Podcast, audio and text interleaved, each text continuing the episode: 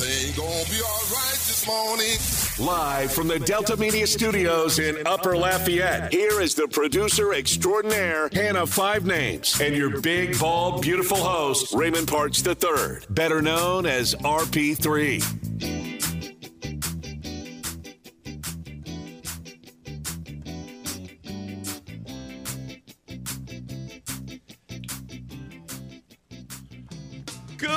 Good morning. Welcome to RP3 and Company.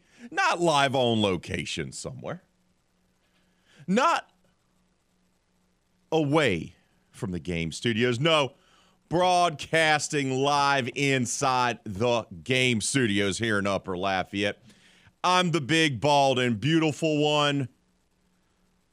I have returned from my road trip adventures Media Day Extravaganza 2022. Back in the studio, but only for one day. Because vacation begins for your boy. Leaving out of town today. So, am I going to barely make it across the finish line? No, no. Going to deliver the goods. Going to finish strong going to get you amped up, ready to go on this Thursday. Of course, joining me inside the studio is the always chipper, enthusiastic, positive. They nickname her Positive Patty.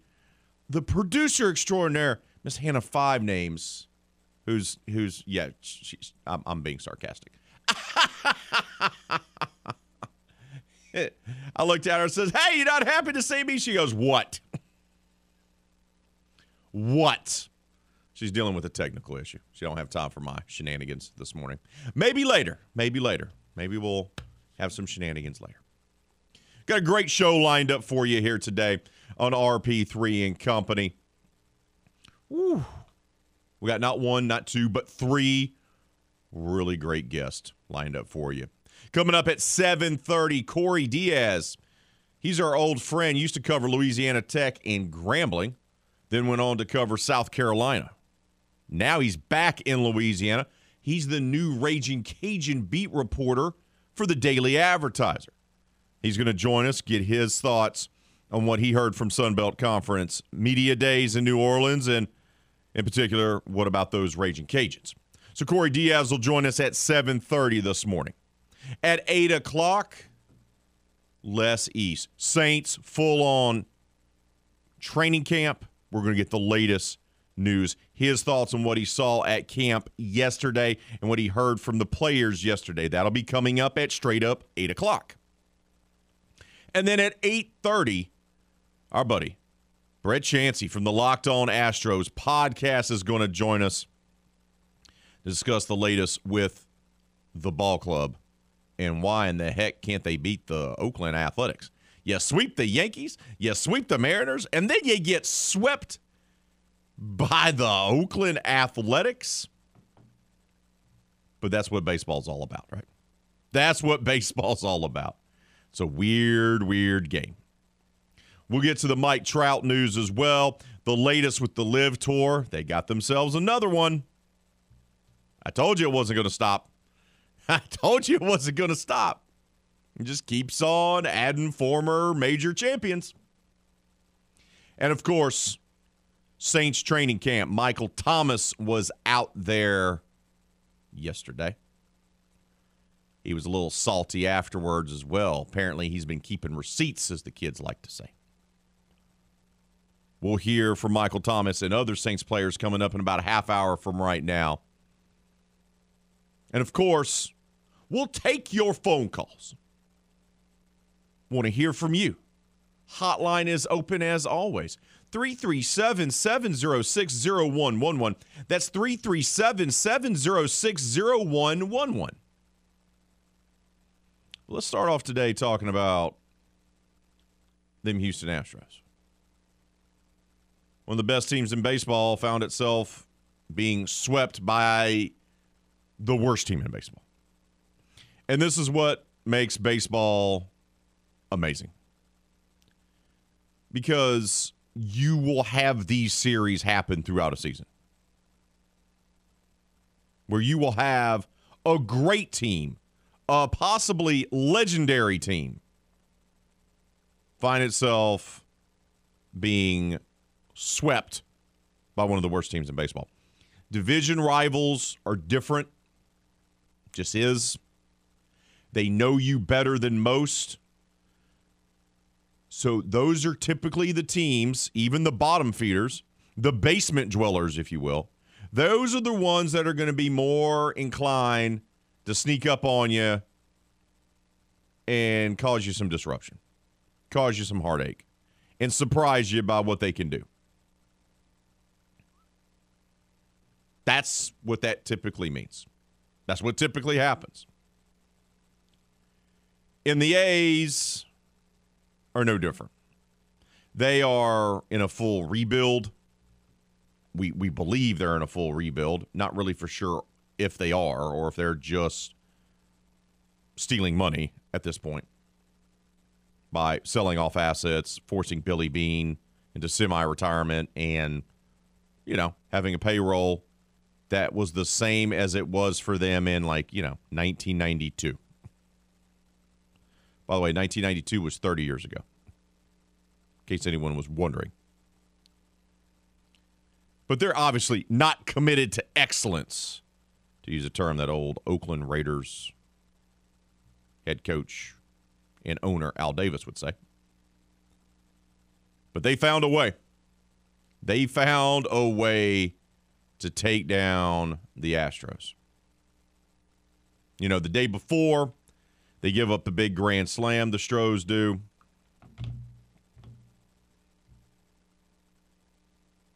And then they try to come back in that ball game, but it wasn't enough. They blow the early lead. I mean, they give up the early lead and they try to claw back, but it's not enough. They can't do it.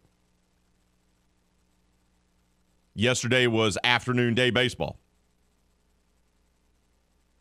And the result was the same. Another L. But I will say this. And Astro fans are disgusted. I road tripped with Kevin Foote yesterday, back from New Orleans. The topic did concern the Astros. But it was more of why can't we beat that team? Wasn't yelling or screaming. It was why can't we just beat that team? And I go, Kev, this is baseball. This is what happens. It's a 162 game season. And these things are going to happen along the way. Great teams always lose to bad teams. Great teams always get swept by teams they shouldn't be swept by. Happens over and over and over again. Every single season. You look at every single World Series champion in the last 20, 30 years, and you look at their schedule, and there's going to be a, a series sweep on there that you're going to go, what? Why? How did that happen? Happens every year. Every year. Happens every single year. But here's a little interesting tidbit for you. As embarrassing it may as it may be to be swept by the Oakland Athletics, who are one of the worst teams in baseball, if not the worst. Here's something to remember. The 2017 Astros started off the season 64 and 32. They got swept by a last place Oakland A's team in Oakland. They went on to win the World Series. The 2022 Houston Astros team started the season 64 and 32. Got swept by a last place Oakland A's team in Oakland. You see? That 2017 team won the World Series and were swept by a bad Oakland Athletics team in Oakland. So that's my point once again. It happens every single year. A great team, your World Series champion, is going to have at least one, sometimes two series where they get swept by an inferior opponent and you go, huh? This is probably it. And teams do get to the point where they hit a bit of a wall and you get into a big of a, a bit of a rut.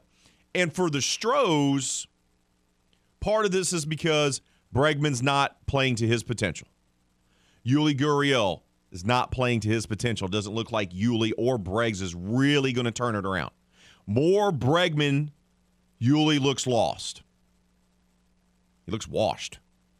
Even though Dusty Baker switched up the lineup yesterday, put him in the two hole, and he got two doubles.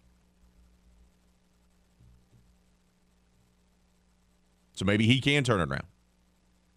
But Michael Brantley Jr. is not back, and they don't know when he's coming back. That's a weird thing going on. So that vaunted lineup of Altuve and Bregman and Alvarez and Tucker and Yuli Gurriel and Michael Brantley. Well, right now, they're essentially down three guys. Don't know when Brantley's coming back. Yuli Gurriel is a shell of himself from last year. And Bregman's still not hitting to his potential. Which is why you keep hearing rumors coming out for a couple of players for the Astros. Trade deadline is a week from today. Major League Baseball trade deadline will be a week from today. You've heard the Astros linked to Contreras, the catcher, who's got a great bat. Is all they have also been linked to Bell from the Nationals, who can play first base and outfield. They've been rumored as the front runners for both of those players. And we've talked about the rotation as deep as it is. You still got Lance McCullers Jr. slated to return. He keeps going through rehab assignments and everything that we hear has been amazing. His second rehab start was last night. He threw 52 pitches, struck out four across three innings of two run ball. So Lance McCullers Jr. is improving to the point where we expect him for him to return to the Astros and start pitching for them next month, sometime in August. Got the best pitcher in minor league baseball just waiting in Sugarland in Brown. Expect the Astros to make a move. Expect the Astros to probably either go on from one of those pitchers. Urquidy pitches today. Jose does.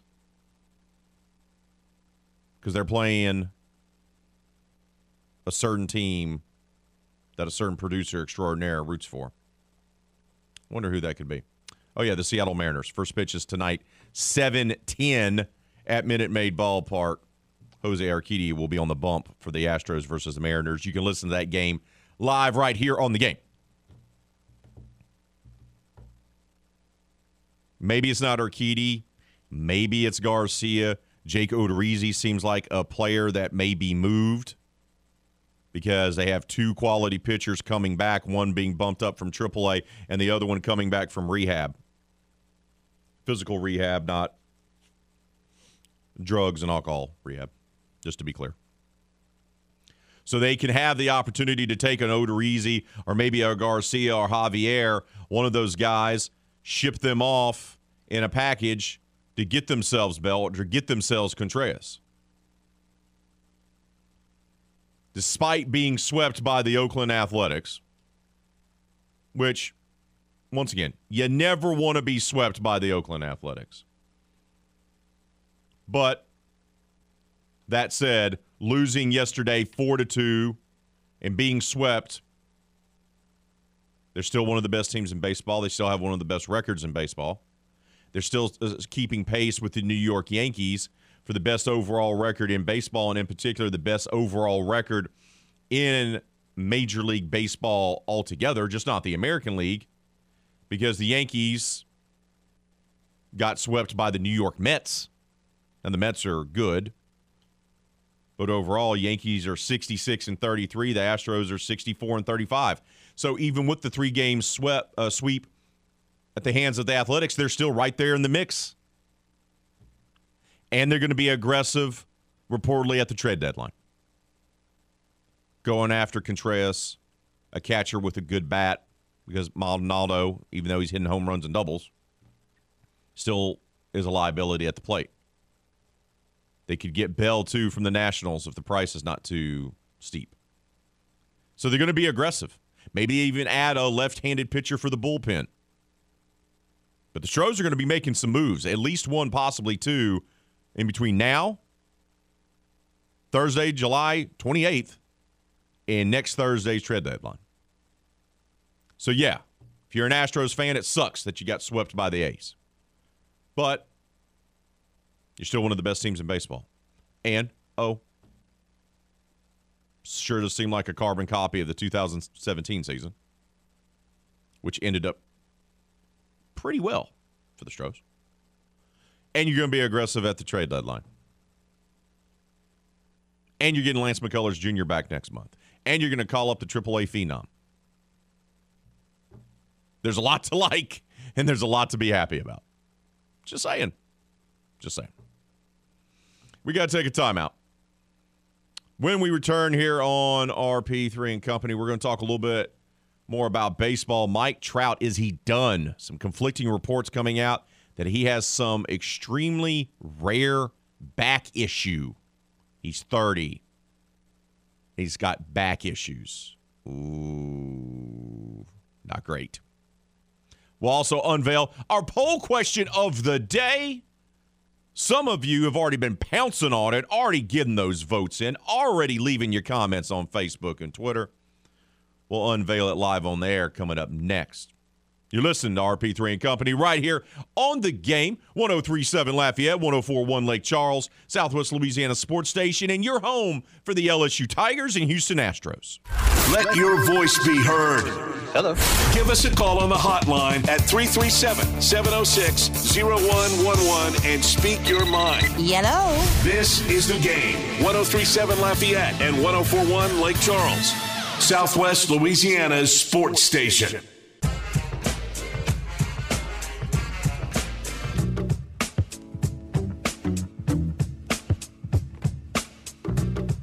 Uh, the Game Clubhouse at 1037thegame.com or 1041thegame.com can help you with your date night blues. That's because once you become a member of our rewards club, you will have the opportunity to win excellent prizes, like a $150 gift certificate to Mr. Lester Steakhouse down at Cypress Bayou. Mouth-watering steaks cooked to perfection. Or you can also score yourself a $50 gift certificate to Half Shell Oyster House. Fresh Gulf seafood. Or you can get yourself a $25 gift certificate to Mabel's Kitchen. But you can only score those great prizes by becoming a member of our clubhouse today. Go sign up. It's simple, it's easy, it's free. We even have a video up on the website showing you how to do it. Go visit 1037thegame.com or 1041thegame.com today and sign up for our rewards club so you can start scoring yourself great gift certificates to local restaurants here in Acadiana in Southwest Louisiana. Let's talk a little bit more baseball before we shift over to our poll question of the day and then our Saints discussion this morning.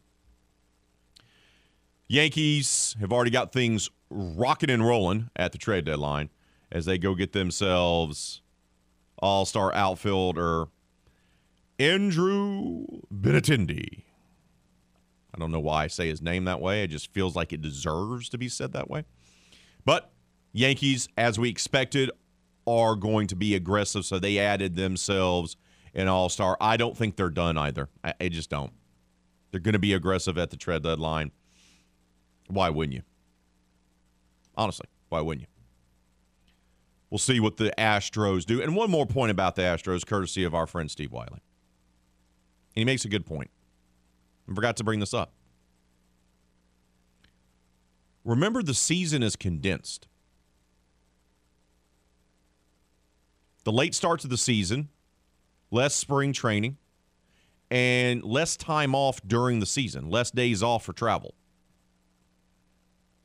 Think about it this way the Astros played yesterday, wrapped up their game yesterday evening in California.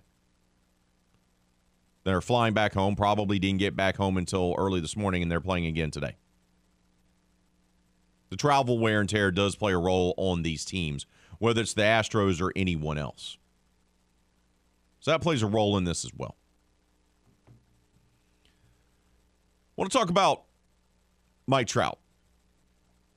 Generational talent, often compared to the best five tool player since Mickey Mantle. And as great as the Mick was, his body broke down on him.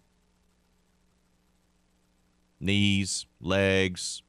He also lived a certain lifestyle that didn't help matters. Well documented. Mickey liked to party. Mickey liked to drink. For those of you that don't know the Mickey Mantle story, probably one of the top 10 greatest baseball players of all time. The Yankees have yeah, probably about half of that top 10. But now we're starting to see this with Trout. Last couple of seasons, he's been banged up. Last year, he had the calf injury that took time away. And remember, before, right in the midst of all the media days extravaganza that we've been going through here at the game in Atlanta and New Orleans, Trout was placed on the IL. Initially, he was placed on there for a rib injury. Remember? Well, reporting came out yesterday that it feels like it's far more serious. Apparently, Mike Trout is dealing with a pretty rare back condition. But he says that he's going to plan on returning. The Los Angeles Angels head athletic trainer revealed that the three time American League MVP had a rare spinal condition that could affect him for the rest of his career. 30 years old, has a rare spinal condition that could impact the rest of his career. Uh oh. By the way, Mike Trout is the second highest paid player in baseball. And that contract is guaranteed. Trout thinks that the whole thing has been blown out of proportion. He actually addressed the media yesterday about this says, quote, I think he meant that I have to stay on top of the routine I do on a daily basis to keep it from coming back. Trout said after the Angels beat the Kansas City Royals four to nothing to clinch their first series win in nearly a month. Furthermore, he says, quote, I'm appreciative of all the prayer requests, but my career is not over, end quote. 10-time All-Star, three-time league MVP. Left a game against the Astros back on July 12th with what was first called back spasms, then went on the injured list a week later with what was called a rib cage inflammation. On Wednesday, Angels athletic trainer Mike Frostad revealed it to be a rare spinal condition. Quote, this is from the trainer, the medical man, not the player, the medical man. This is a pretty rare condition that he has right now in his back. The doctor, Robert Watkins III, who's one of the most well known spine surgeons in the country, if not the world, doesn't see a lot of these. And for it to happen in a baseball player, we just have to take into consideration what he puts himself through with hitting, swinging on a daily basis just to get prepared, and then also playing in the outfield, diving for balls, jumping into the wall, things like that. There's so many things that can aggravate it. But this doctor hasn't seen a lot of it. End quote. And maybe the trainer's just being overly cautious. But Mike Trout is 30 years old, and we're being told he has a rare spinal condition. And the trainer just went through the things of you know, the way he swings, the way he dives for balls, the way he runs into the wall in the outfield, the way he slides on the base paths. You know, baseball functions or functions for a baseball player. Now, Trout is downplaying this. Trout is confident that he can come back this year. But when you start having neck or spine things happening when you're an athlete, you got to be concerned. And the thought process that Mike Trout could play 20 years in the big leagues, eh, eh, I don't know. I don't know. And once we've seen this over and over again, haven't we? When it comes to athletes, whether you're a basketball star or a football star or a golfer, does not matter. Once the body starts breaking down, once it starts breaking down, injuries start piling up. Once that happens, rarely do you ever reverse it. Rarely do you ever stop it and say, hey, I'm good. I'm not going to have another injury for another five years. Nine times out of 10, that's not how that happens. What happens is that you continue being injured and your body continues breaking down. See Tiger Woods, see a, a number of basketball players. Doesn't mean that you can't still win like Tiger did at the Masters a couple years ago. Doesn't mean that you can't still be an effective player because you can. But remaining on top as one of the most dominant athletes of your sport once the injuries start piling up, that's not how it works. See Tiger Woods, see Derrick Rose, and the list goes on and on and on. So, interesting to see what happens there with Trout. How about a poll question of the day? It's about the New Orleans Saints. It's about training camp or what came out of training camp yesterday because people got excited. Ooh, they got excited because Michael Thomas is officially off that pup list and he was out there running routes, looking crisp, and had salty things to say. He's got a chip on his shoulder afterwards. Looks like Michael Thomas is back. So we asked you, how many wins is a healthy Michael Thomas worth to the Saints? Because remember, last year, they didn't have him at all. They nearly made the playoffs, had a winning record. How many more wins is a healthy Michael Thomas worth to the Saints? That's our poll question of the day. And right now, 47% of you say less than three. You do not believe Michael Thomas is worth three additional victories. 33% of you say at least three victories. And 20% say more than three. Hart say, I would normally answer at least three, if not sideline, but Michael Thomas is clearly on a revenge season. He's heard nothing but slander about him for two years straight. He's way too competitive and an athlete and probably wants to silence all who had nothing but negative takes on him. He's kind of built that way. He's he's built that way.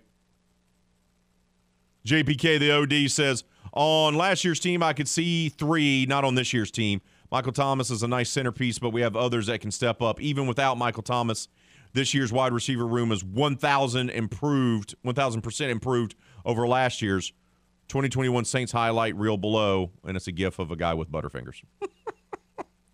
John Paul Cage Daddy says, even if he doesn't make receptions, just being on the field, he takes and demands attention from the secondary. Good morning. Good morning to you, John Paul. Darren, number one Raging Cajun fan of RP3 and Company, says at least two, the Bucs and the Bucs.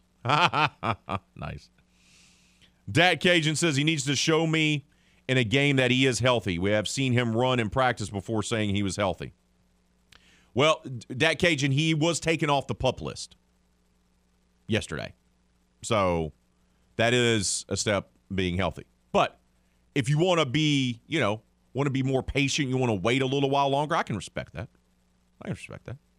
Ralph Bergeron says, by myself, one or two, but as others have stated, throw in Landry and Olave, and I think it's right at three. It would be higher if we had to get in shootouts, but we don't with that defense. 12 and 5 season.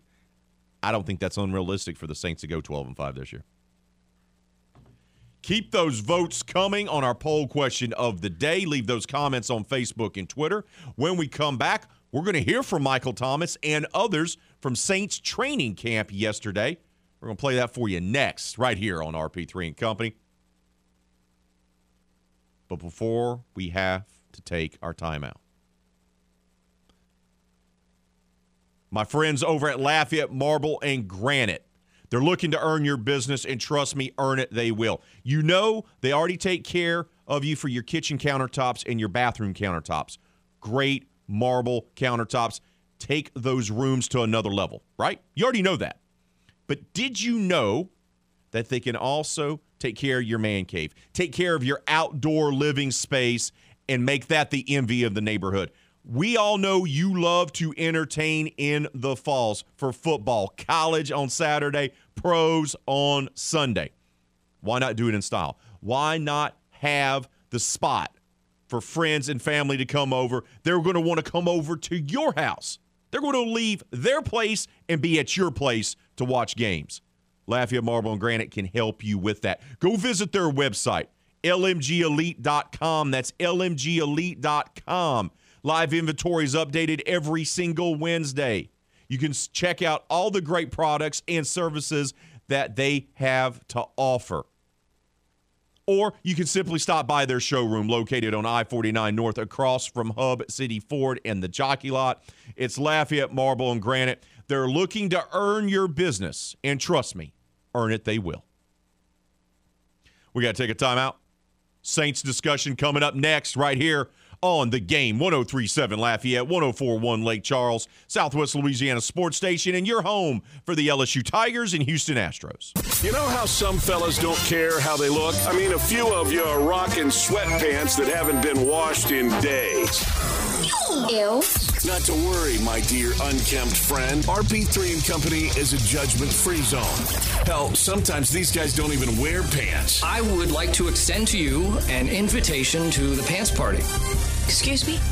The party, the pants with the pants. Party with pants. Now back to the hopefully fully clothed RP3 on the game 1037 Lafayette and 1041 Lake Charles, Southwest Louisiana's sports station.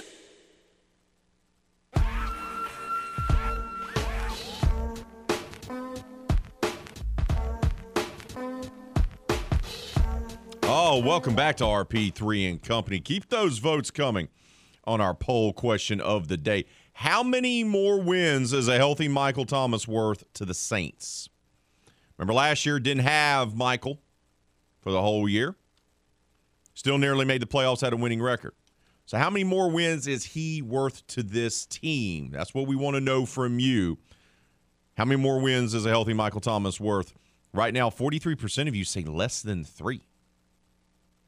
You don't think a healthy Michael Thomas is worth more than? You only think he's worth a couple more wins?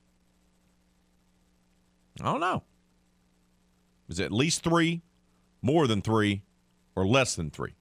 Right now, less than three is leading the way, 43%. 38% of you do say at least three. So some division here amongst the Who Dat Nation when it comes to what Michael Thomas is worth to the Saints if healthy.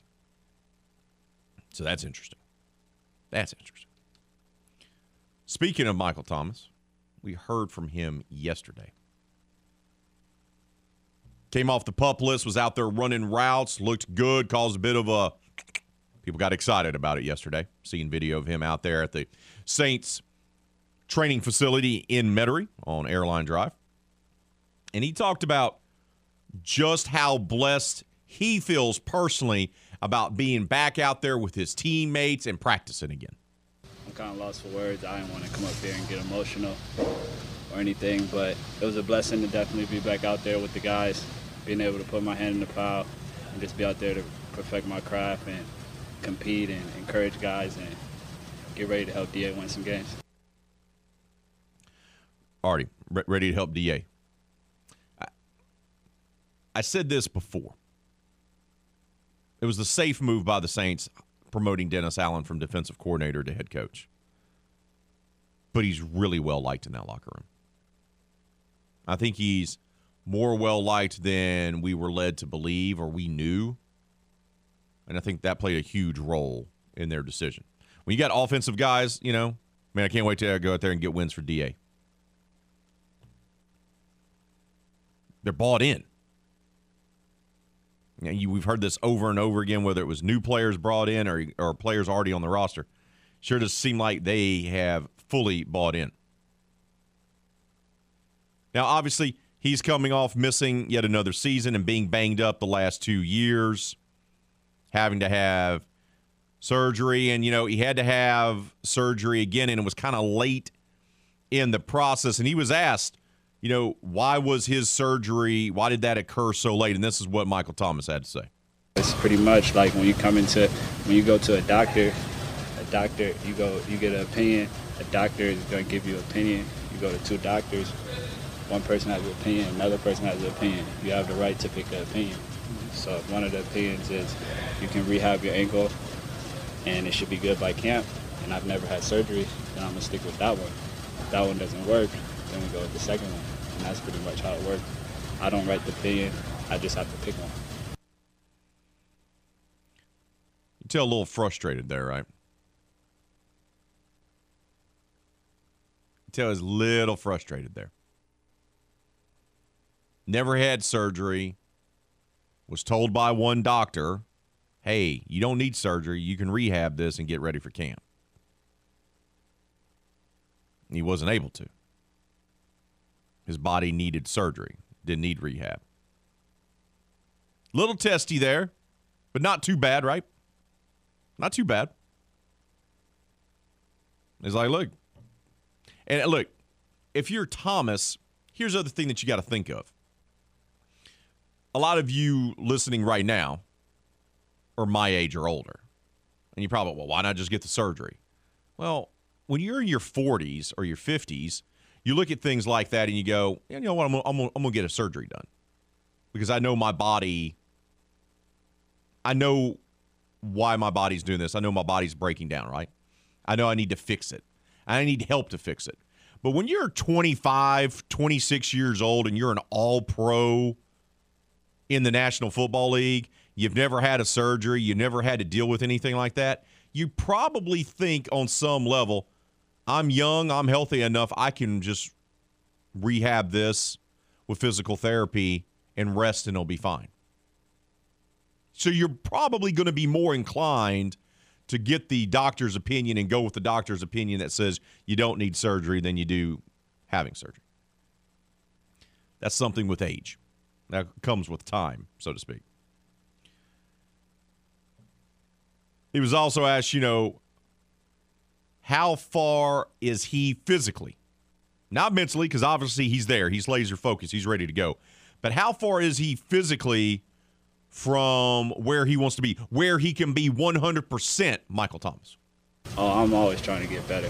Even before I got injured, I felt like I was far away from being the player I am. And now here it's just day to day, taking coaching, um, listening to coaching, uh, making every rep count, and just uh, staying disciplined in my approach, taking care of my body so I can be out there and honestly just competing at a high level. So there you go. Competing at a high level. Once again, Thomas is now 29. He was 28 when he originally was diagnosed with needing to get the thing because he re aggravated it. So you're still in the prime of your career. You probably don't think you need surgery. It's not. It's not even on your. It's not, not nowhere near you. You're like, what do you mean? I got a doctor tells me I can just rehab it. I'm good.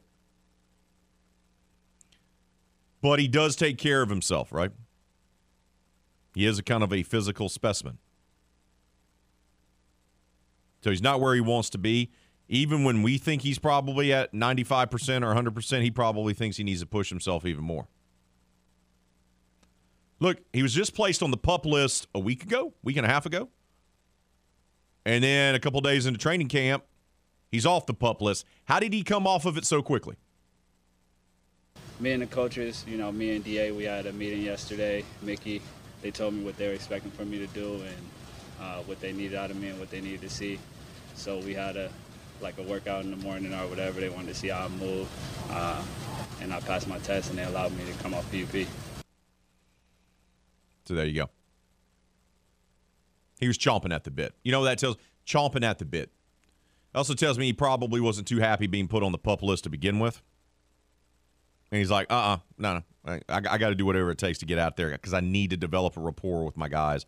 I need to develop a rapport with Jameis Winston in particular. And he talked about what's it like to finally be kind of practicing and playing with Jameis. Jameis, he's a competitor. He's like the ultimate competitor. He uh, he always shows up ready to work. It's like you're not gonna outwork him. Um, you're not gonna deny him, and he's always has that energy. He brings that energy and passion, and you just feed off that. And um, I'm excited to play with him, and I'm excited to help him move the chains. I'll say it again. Even if you only get 85% of what Michael Thomas used to be, if post surgery and post injury, he's only going to be 85% of what he used to be, you're going to win two to three more games a year. Especially with adding Olave and Jarvis Landry.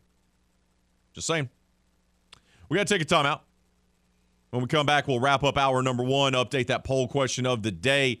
That's all up next, right here on the game 1037 Lafayette, 1041 Lake Charles, Southwest Louisiana Sports Station, and your home for the LSU Tigers and Houston Astros.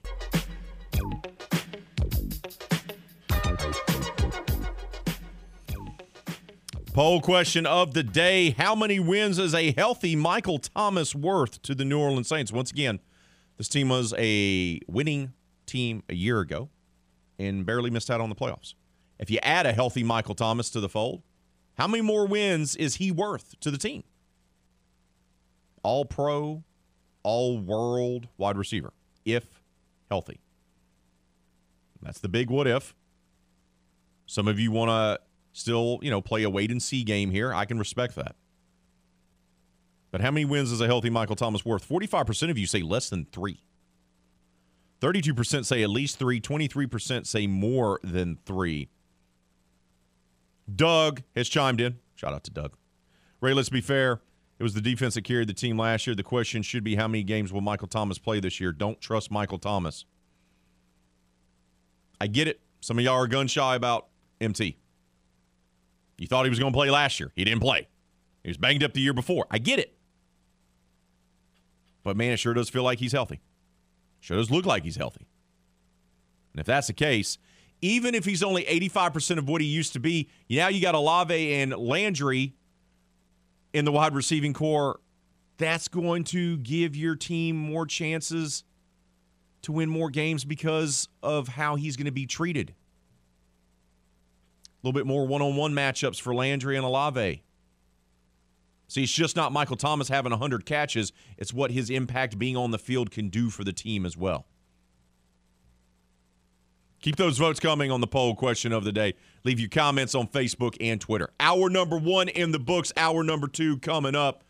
We're going to talk more Saints training camp, and we'll take your phone calls. Hotlines open 337 706 0111. You're listening to the game 1037 Lafayette, 1041 Lake Charles, Southwest Louisiana Sports Station, and your home for the LSU Tigers and Houston Astros.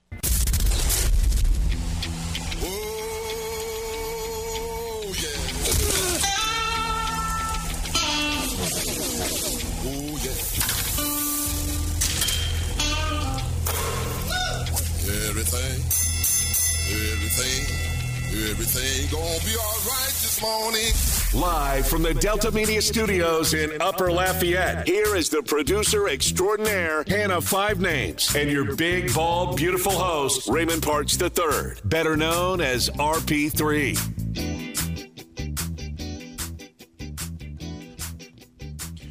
Welcome back to RP3 and Company. Hour number two has arrived as we're broadcasting live from the ho- nope, live from college. Nope, oh, nope, nope. We're live in the studio.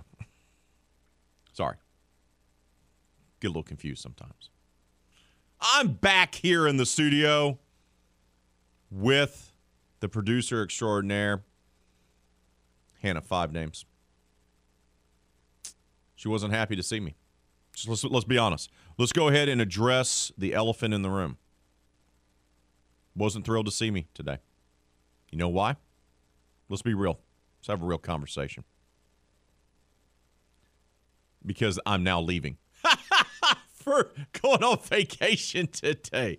So she she she's not she's not going to allow herself to be excited and have a good time today with yours truly because I'm going to be on vacation starting today and I'll be out all next week. So she's like, "Why are you even here? Why are you even here?" Has nothing to do with the fact that she's dealing with a splitting headache. a number love for you, five names. Number love. Our number two is here. Coming up, 730. At 730, Corey Diaz, our old friend, is joining us. He's the new Raging Cajuns beat reporter for the Daily Advertiser. He was at Sunbelt Conference Media Days this week. He was there to check out what the Raging Cajuns did yesterday. We'll get his thoughts on what he heard and his conversations that he had with the commissioner and others. Get a little Sunbelt and Raging Cajun football talk coming up with Corey half an hour from right now. And an hour from right now, we're going to be talking New Orleans Saints training camp with our buddy Les East. We already touched on Houston Astros getting swept by the Oakland Athletics. Obviously, that is not what we call optimal, but same record they had in 2017 at this time. Identical. That year, too, they were swept by a very bad last place Oakland Athletics team in Oakland. That year, they won the World Series. This is baseball. You can go from beating two of the best teams in baseball, sweeping them, and then getting swept by the worst team in baseball. And you're going to see more of this this season because of the condensed schedule, because of the fact that you don't have the days off like you used to, because of the lockout forced them to squeeze 162 games in like this. They essentially just took out all the travel days. So there's going to be a little bit of fatigue involved. And for the Stros, they're still trying to find their way a little bit. Even though they're one of the best teams in baseball. How is that possible? Doesn't make any sense, right? Well, them as a team, they're not trying to find their way. They have players on their team that are trying to find their way. Can Yuli Gurriel get right? Yeah. I don't know. Guy was the batting champion a year ago. Now he's batting in, you know, the 220s. And we're about to wrap up the month of July. And it's still a struggle for Yuli. Alex Bregman is still not playing to his potential. So you had two of your premier hitters in your lineup. Even though Yuli got two doubles yesterday, Dusty mixed it up and put him in the two hole. They're still struggling. So you got two of your best hitters of your vaunted lineup that right now are struggling to hit the baseball. One of your other great hitters, vaunted hitters, Michael Brantley Jr., is still on the IL, and you're not for sure when you're going to get him back. You're not. You're not for sure. So no Brantley, still on the IL. Will he come back this season? Maybe. Don't really know. We'll ask Brent Chancey that question when he joins us at 8:30 this morning from the Locked On Astros podcast. No Brantley, Yuli struggling, Alex Bregman struggling. Yet they're still one of the best teams in baseball. So they still got guys on their roster that are trying to find their way, trying to figure it out. And we know they're still going to be aggressive at the trade deadline, which is a week from today. They've already been rumored and linked to being pursuing Bell, first baseman slash outfielder for the Washington Nationals. That could give them a a, a BAP a, a BAP a BAP. No no no no no. Uh, bat in their lineup. There we go. That's what I was trying. I was thinking a bopper and then a bat, and then I put it together, and there we go. But that'll give them some more pop in their lineup, right? And the good thing, if you do get Bell, once again, that's not a done deal. They're just rumored to be the front runner to land him. You can have him play two different positions. That way, it gives you a little bit more versatility in your lineup, your everyday lineup. The last 48 hours, the rumor mill has ramped up about Contreras, the catcher, who can also hit, being targeted by the Astros as well. Did they give up Jake Odorizzi? Did they give up Jose Urquidy or uh, Luis Garcia? One of those guys. They have a ton of pitching depth. Not to mention Lance McCullers Jr. continues to impress in his rehab starts in minor leagues. He's going to be joining the roster probably in what, two to three weeks? That's a guy that's your number three starter. And you get the best pitcher in minor league baseball just waiting to be called up. So the Astros could maybe trade one of these guys and get them go get Bell or go get Contreras or maybe go get themselves a left-handed pitcher for the bullpen. It'll be interesting to see what happens. But once again, Brantley not playing. Brantley's only played in 64 games this year. He was batting 288. So you're missing him. Bregman is still not where he needs to be. He's only batting 238.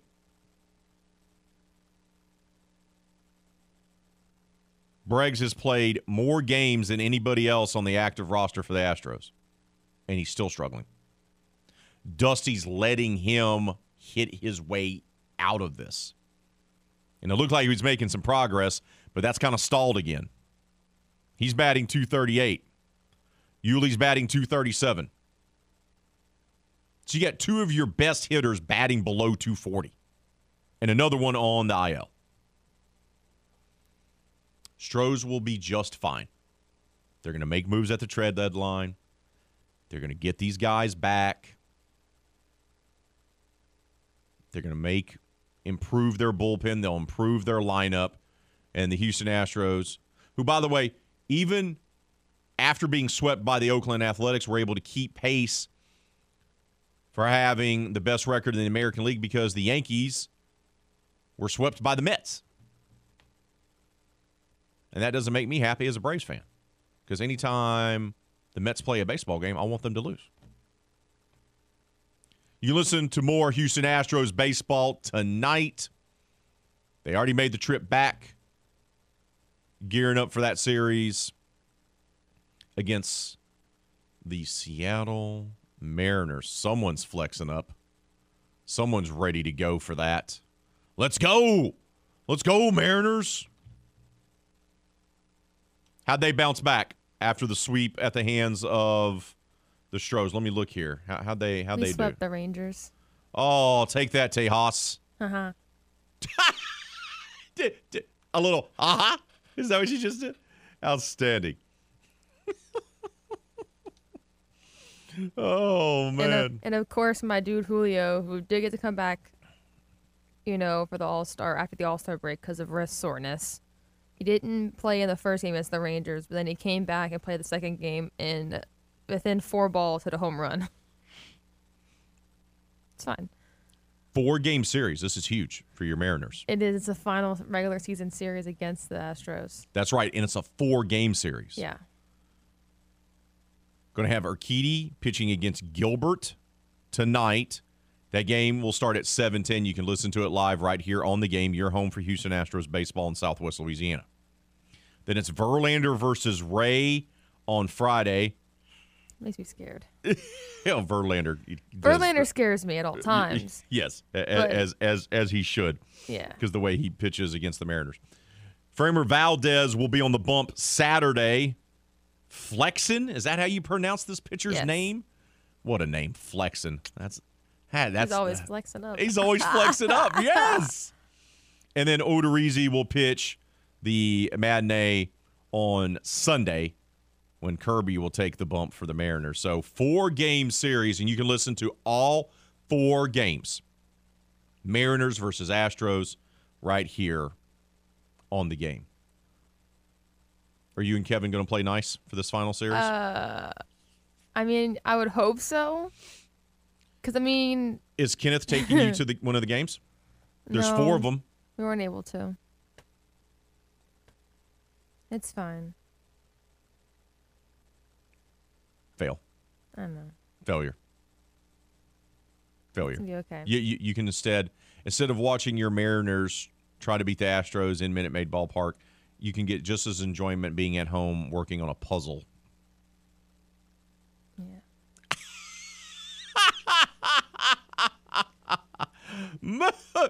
Speaking of those Astros, you know what? The game 1037 Lafayette and 1041 Lake Charles wants to hook you up with our latest Astros weekend getaway. The Astros are going to take on the Baltimore Orioles.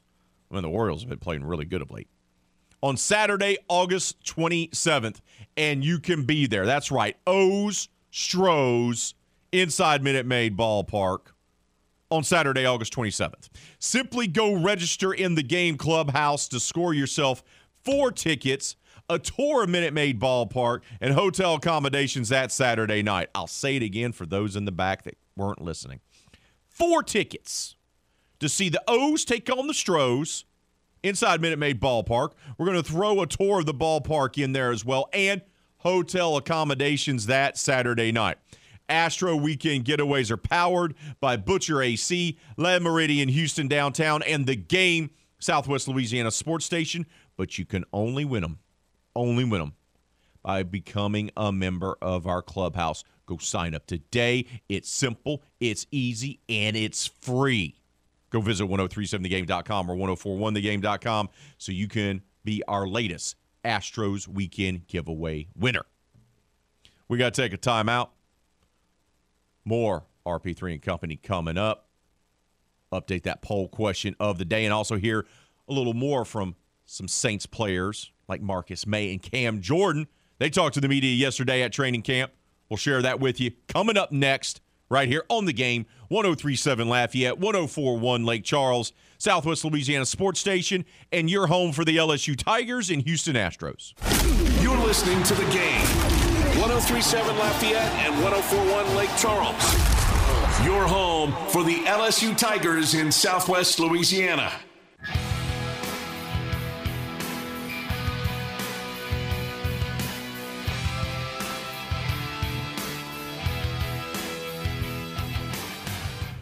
Oh, you can score a brand new Apple Watch by sending a simple text message. That's right. The game 1037 Lafayette, 1041 Lake Charles wants to hook you up with a brand new Apple Watch.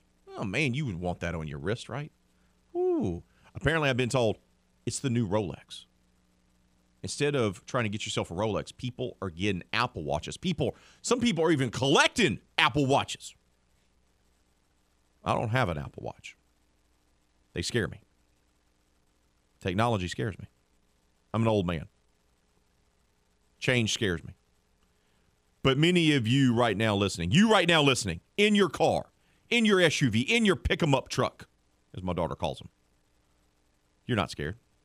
You want that Apple Watch. You need the Apple Watch. Guess what? You can get yourself one.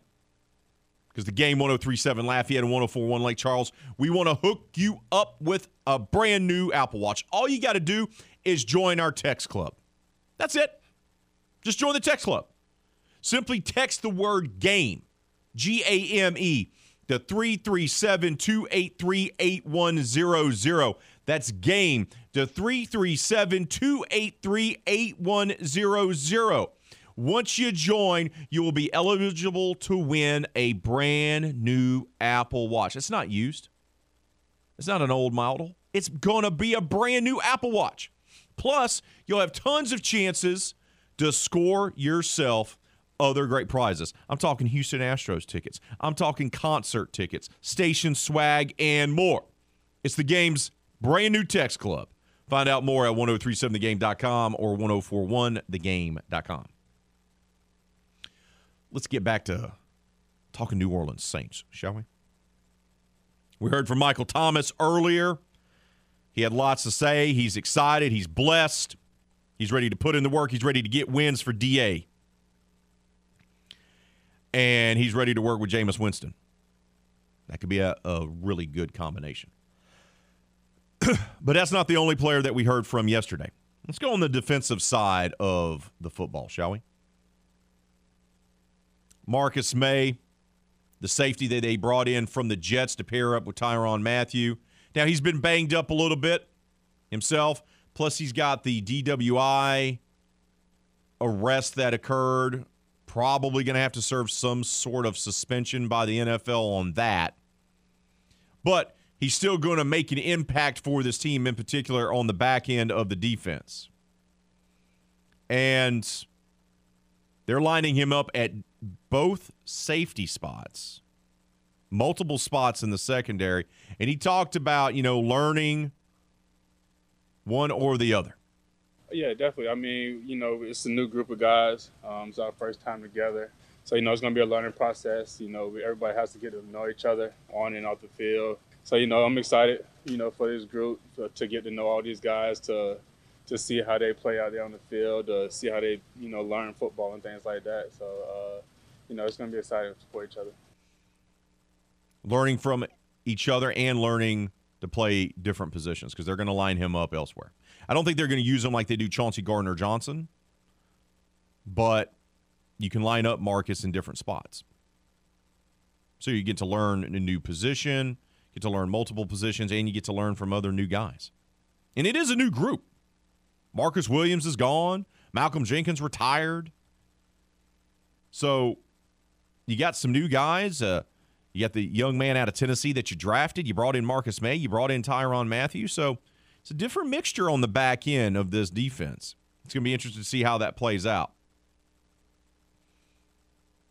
And Maye, you know, also talked about having to play both deep, play as the deep safety, and also stand up and play inside the box for run defense.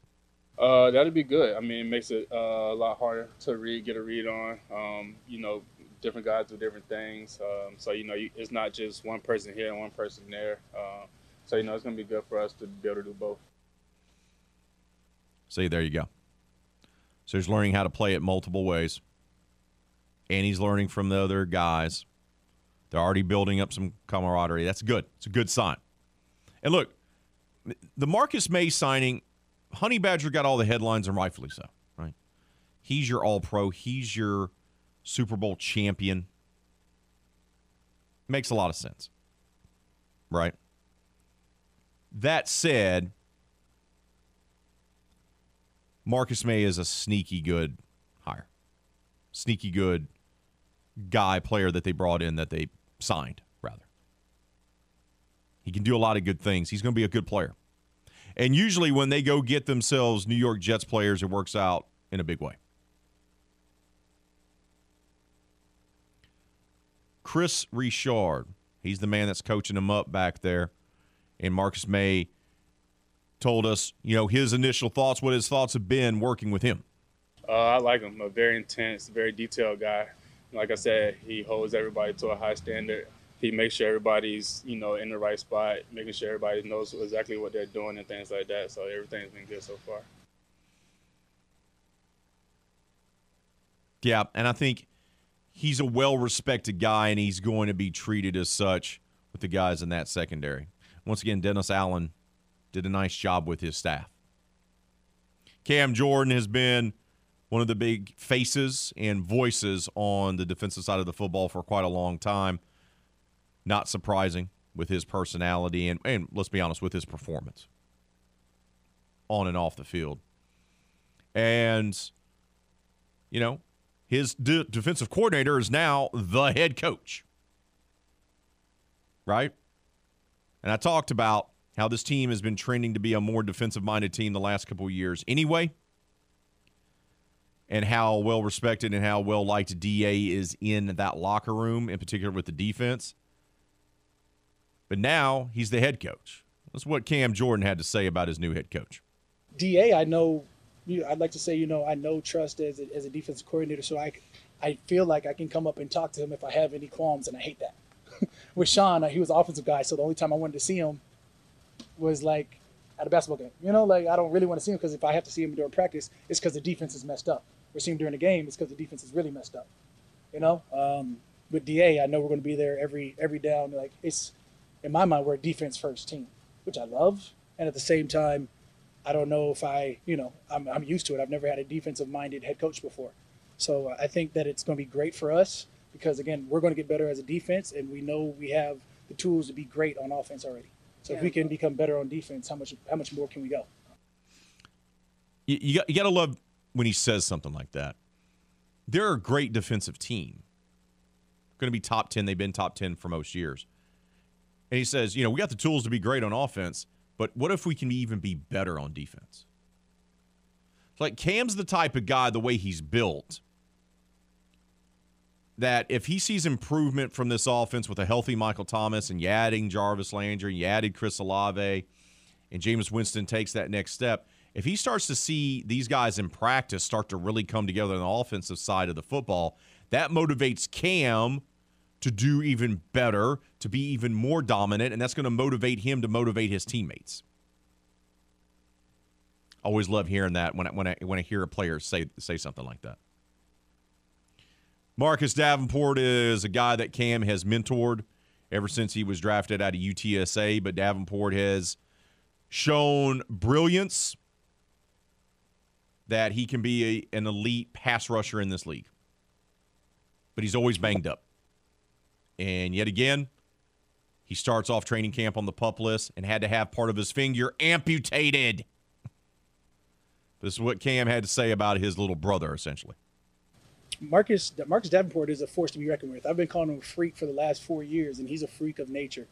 You know, six six, six seven, whatever he is, forty inch vert, runs of probably a four or five, just a freak of nature, a natural calamity, if you will, uh, when he hits the field. And now he's heading to year five, and you saw what he did last year in what eleven games, ten games, ten and a half games, whatever it was. You know, nine nine sacks deep. This uh, he he has a, a pure want to to get to the quarterback. He has this, you know, I love it because he's one of those guys that you have to pull back. Like he goes hard as he can every rep if he gets a chance. And we're going to make Peyton Turner the same way. We've got some ways to go.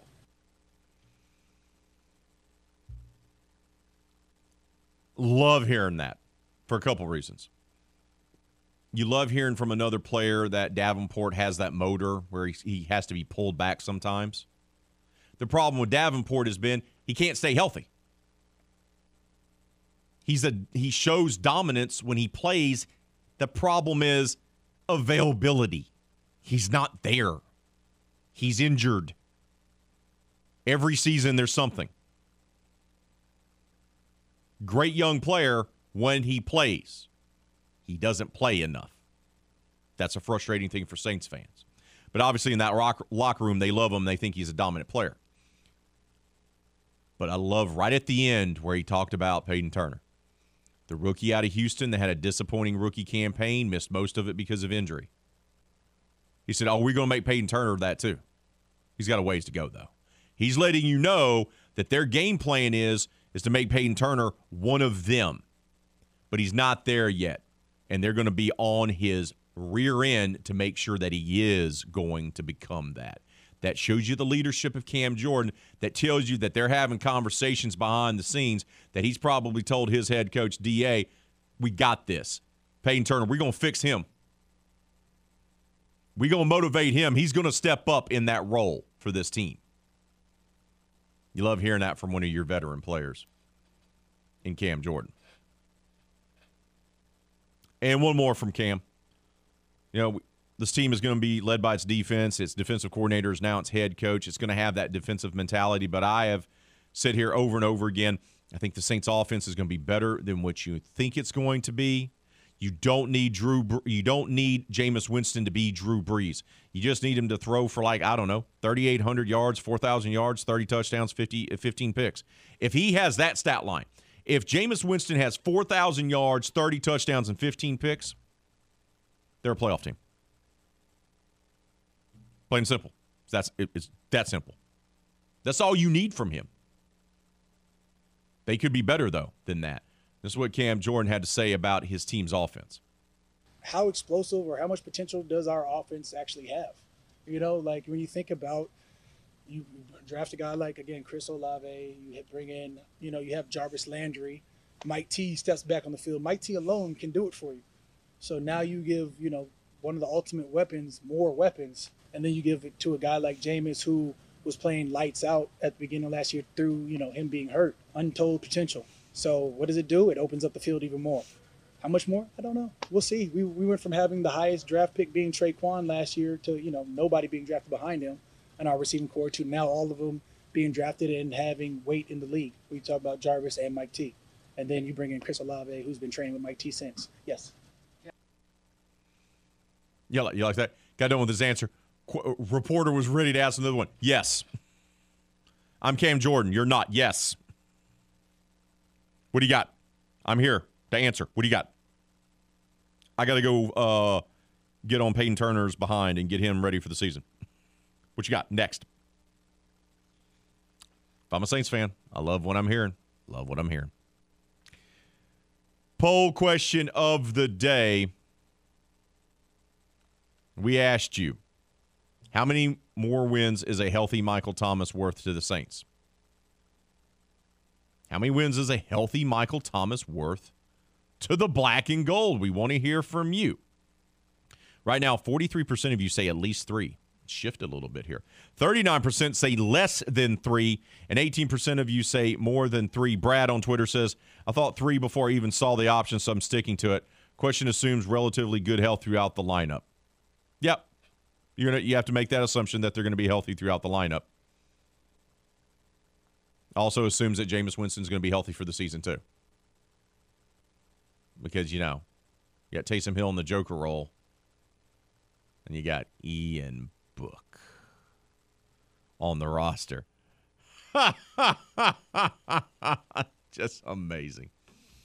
Ian Book. Sean Payton waited a draft pick on that guy. I mean, wasted a draft pick on that guy. Think about that for a minute.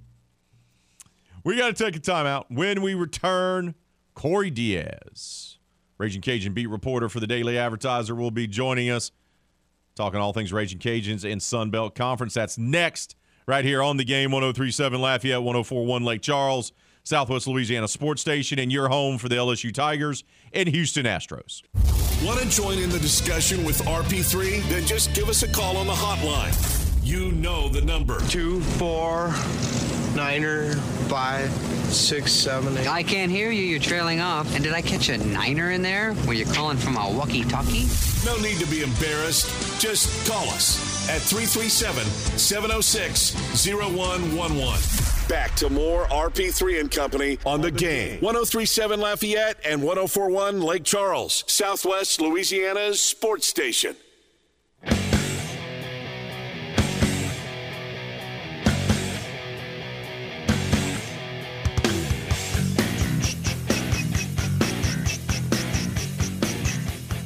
Welcome back to RP3 and Company. I'm broadcasting live here on the game 1037 Lafayette, 1041 Lake Charles, Southwest Louisiana Sports Station, your home for the LSU Tigers and Houston Astros. We are what we call efforting Corey Diaz of the Daily Advertiser. Hopefully, we'll be able to get him on here in this hour. Coming up in hour number three, the eight o'clock hour, Les East will join us from CrescentCitySports.com. That'll be coming up at eight o'clock to talk Saints training camp. That will be followed 8:30. We're going to talk to Brett Chansey of the Locked On Astros podcast. So Saints talk, Astros talk on deck for next hour. You've got to make sure to stay tuned for that. Reminder that the Houston Astros are, in fact, playing tonight. They begin a four game series at home against the Seattle Mariners. It will be the last time in the regular season that the Mariners and the Astros will face off. Four game series starts tonight. First pitch, 7 10. Jose Urquidy on the bump for the Stros as they look to get back on track after being swept by the lowly Oakland Athletics. Now, the Stros are coming off before then, sweeping the Yankees and then sweeping the Seattle Mariners. Do I expect there to be a sweep this weekend for this four game set? I do not. I wouldn't be surprised if this is a even split series. Mariners are feeling good after beating the Rangers. They'd like to get some revenge, and these two teams have played each other extremely well, with the exception of last weekend. So I'd expect it to be a bit of a dogfight there inside Minute Maid Ballpark this weekend. You can listen to all four games of the Astros series against the Seattle Mariners right here on the game. First pitch tonight, once again, 7:10. Astro launch will begin at 6:30. I'm sorry, 6:40 rather. 30 minutes of pregame. First pitch is 7:10. I was told there'd be no math. I was told there'd be no math. But you can listen to all those games, of course, right here on the game as we are your home for Houston Astros baseball here in southwest Louisiana. Poll question of the day, though, is about the New Orleans Saints. How many more wins is Michael Thomas worth to the Saints? Remember, didn't have them last year. They still nearly made the playoffs. What about a healthy MT this year? How much better can the Saints be with a healthy Michael Thomas? Not to mention they drafted Chris Olave. He's been working out with Michael Thomas ever since he's been drafted. They developed a bond. Plus, they're both Ohio State guys. They're developing a bond. You added Chris Olave. You added Jarvis Landry. Ooh. Just saying. It's going to be nice. How many more wins is Michael Thomas worth? We asked you when he's healthy. Healthy Michael Thomas. At least three, more than three, or less than three. And the updated results on our poll question of the day 41% of you say a healthy Michael Thomas is worth at least three wins for the New Orleans Saints. 37% of you, though, go the opposite direction. You say he's less, he's worth less than three. And 21% of you say more than three. I think I think, you know, two two to three wins. He's that type of an impact player. And even if he's not putting up, you know, 100 plus receptions like he did before he got injured and had to miss the majority of two seasons, even if he's just 85% of that guy, it's still going to open up things for the entire offense because defenses are still going to game plan for him like he's still the old Michael Thomas. So he's going to get bracketed. He's going to get double coverage sometimes. That's going to leave one on one matchups all day long for Jarvis Landry and Chris Olave. And then defenses are going to have to figure out what are we going to do here? And then if you decide to take off that bracket or that double coverage off of Thomas, then that's going to free him up to be able to do even more things. I think two to three wins. I think he's worth that alone. Especially in what they want to do and how they want to orchestrate things. Absolutely. Absolutely. So, be interesting to see how much of a rapport he and Jameis Winston can develop because that's going to be key to this as well. They've both have talked about wanting to play with each other and they haven't been able to do so. Since Winston's been on the Saints, he hasn't been able to play with Michael Thomas because Thomas has been injured. He's missed time. So how important, how key would that be? How awesome would that be, rather? It's going to be pretty phenomenal. Just saying. It's going to be pretty darn phenomenal if they can both be healthy. That's a big what if. If they can be healthy. Because if the offensive line with Doug Marrone there running that unit, trying to improve it, if he can just get them to be, I don't know, let's say average, this a playoff team. Offensive line just needs to be average. Doesn't even need to be great. Just average is all. That's all what they need to do. That's all they need to do. Just be uh, okay. That's it. That is all. Make that offensive line average, keep Winston and Thomas healthy, man, they're going to be able to put up some points. Once again, it's not going to be 2011 Saints, Drew Brees, Jimmy Graham type of offense. It's not going to be that. It's never going to be that again, by the way. That was one of the most prolific offensive teams we've ever seen. Some would argue the best Saints team in history, even better than the Super Bowl team, even though they didn't even make it to the NFC Championship game. Things got derailed by the 49ers. The cheaters, as Kevin likes to call them. By the way, terrible move by San Francisco. We haven't had a chance to discuss this.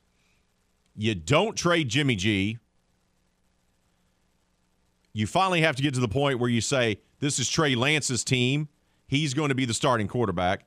So now you got a guy that you're having to pay 20 million plus to who's coming off an injury and is just going to sit there. just he's just look, I, am not I'm not the smartest guy, but that doesn't seem to be a smart move to me.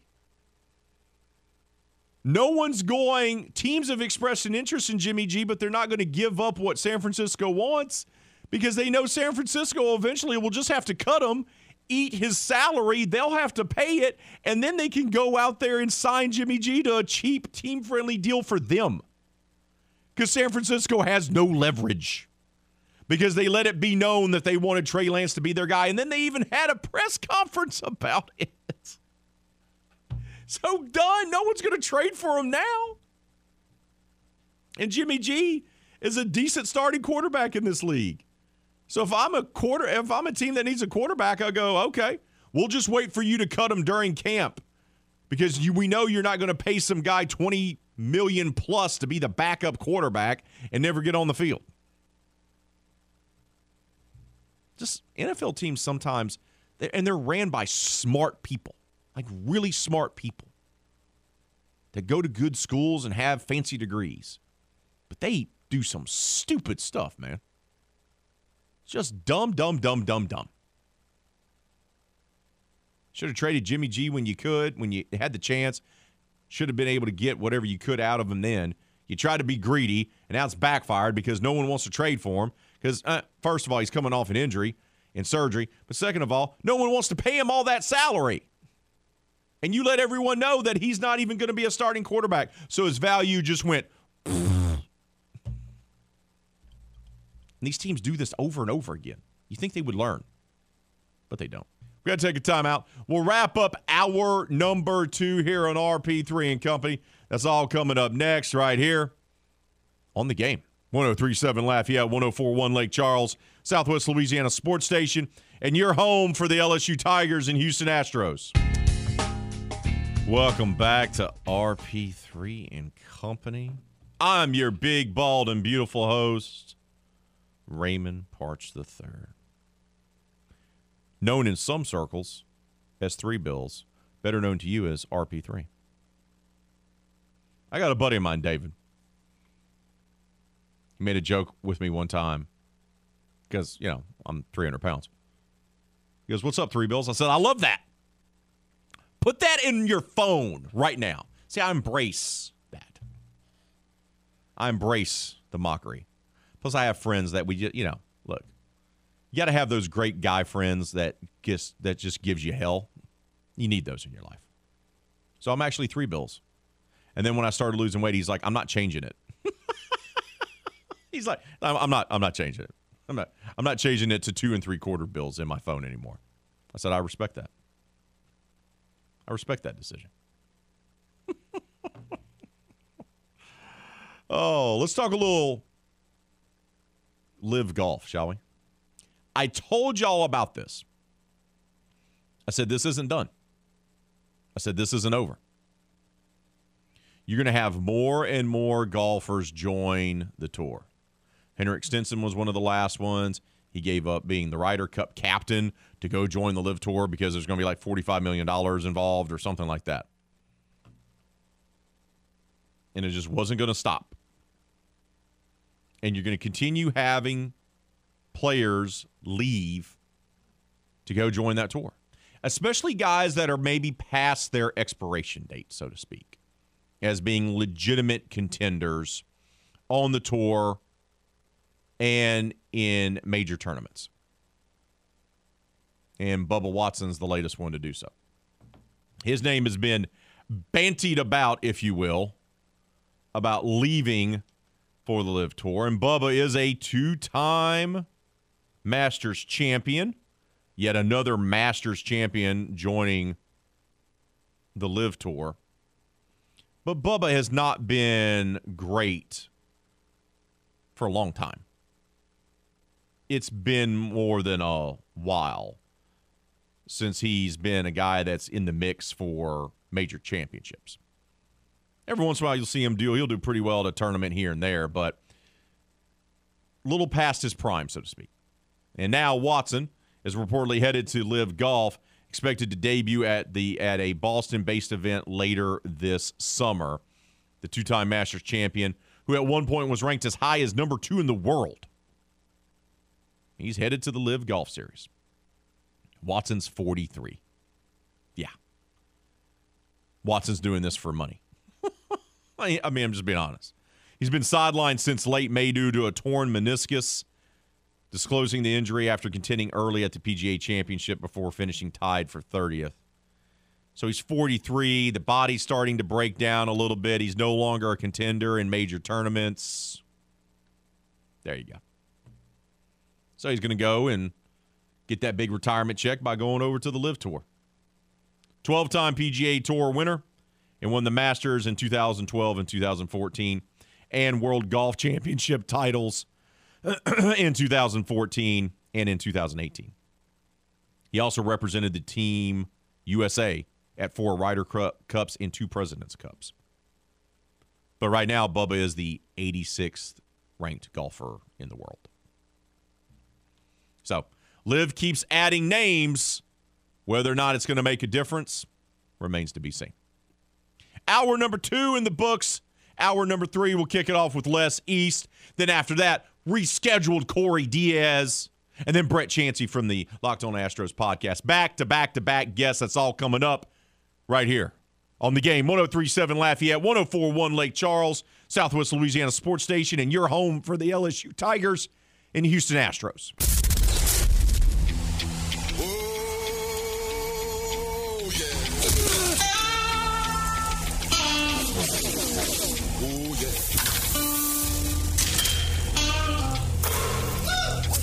Everything, everything, everything gonna be alright this morning. Live from the Delta Media Studios in Upper Lafayette, here is the producer extraordinaire, Hannah Five Names, and your big, bald, beautiful host, Raymond Partsch III, better known as RP3.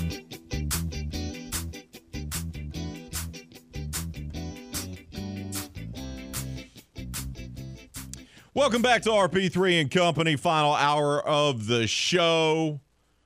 And my final hour before I go on vacation, trying to get everything lined up, get everything ready to go.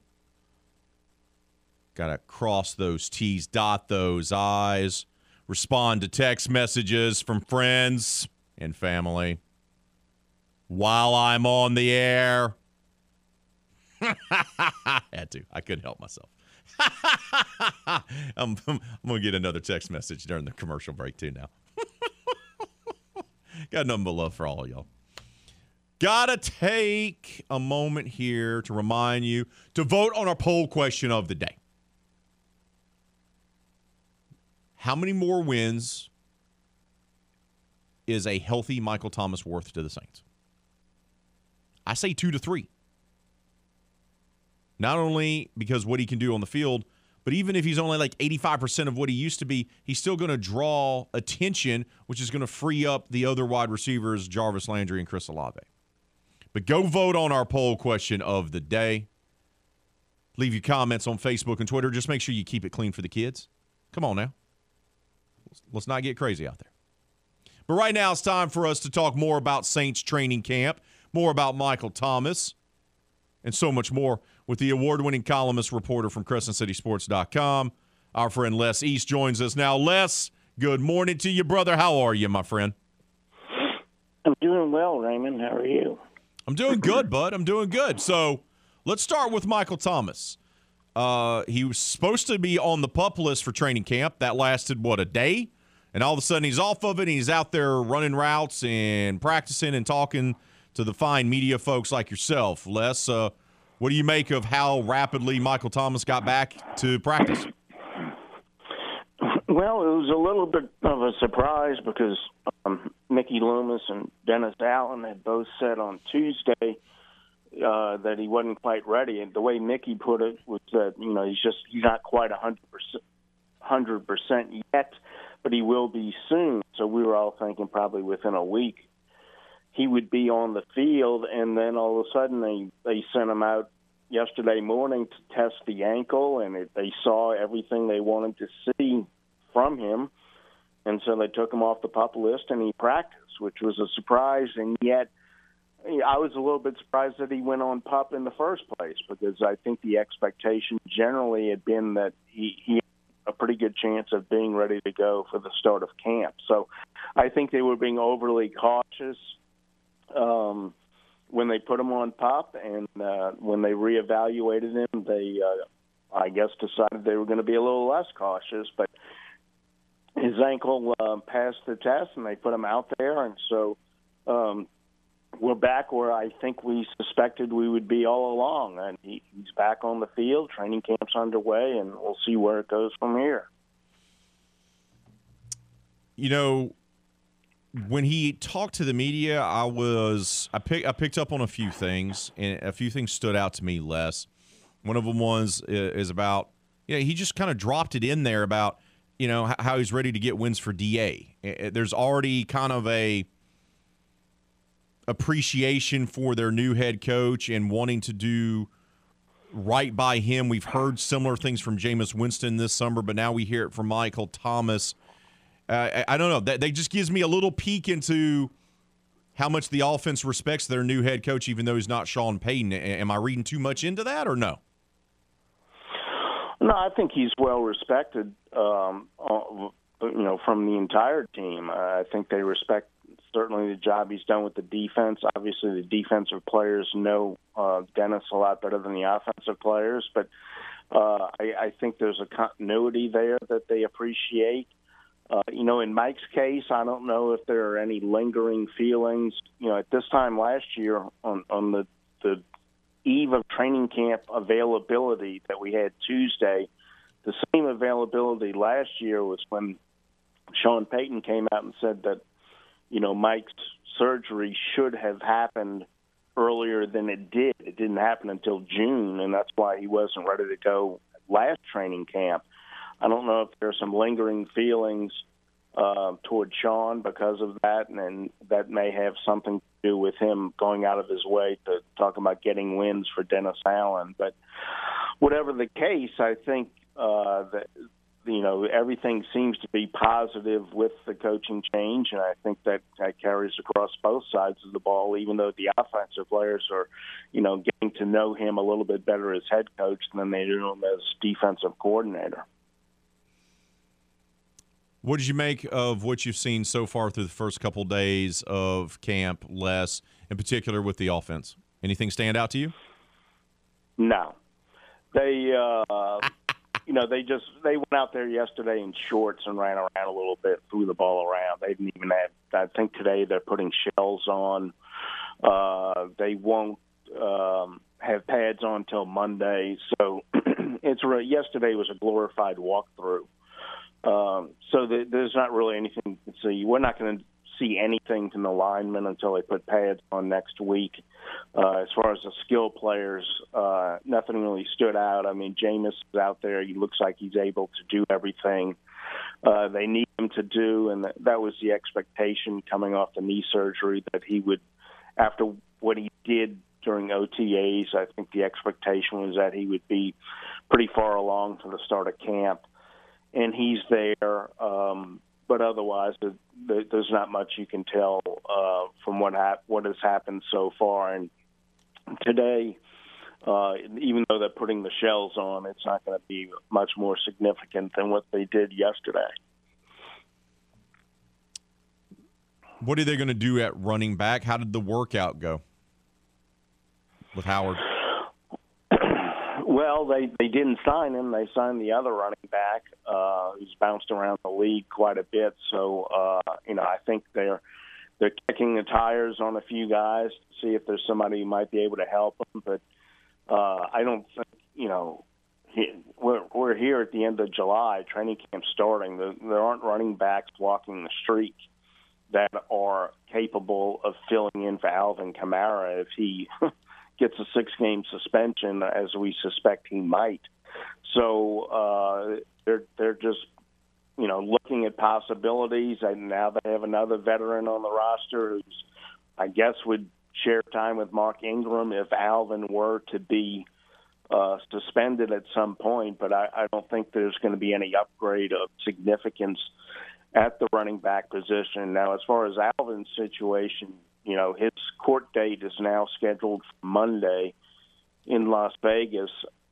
But Mickey Loomis was asked uh, on Tuesday about whether that would be uh, whether Alvin would have to be excused from camp to in order to attend that, and he said he didn't know. So at this point, we don't know if Alvin's going to have to be in court. I assume that uh, some sort of plea will be entered if there is a hearing. Don't know if Alvin needs to be there or if the attorney can handle that.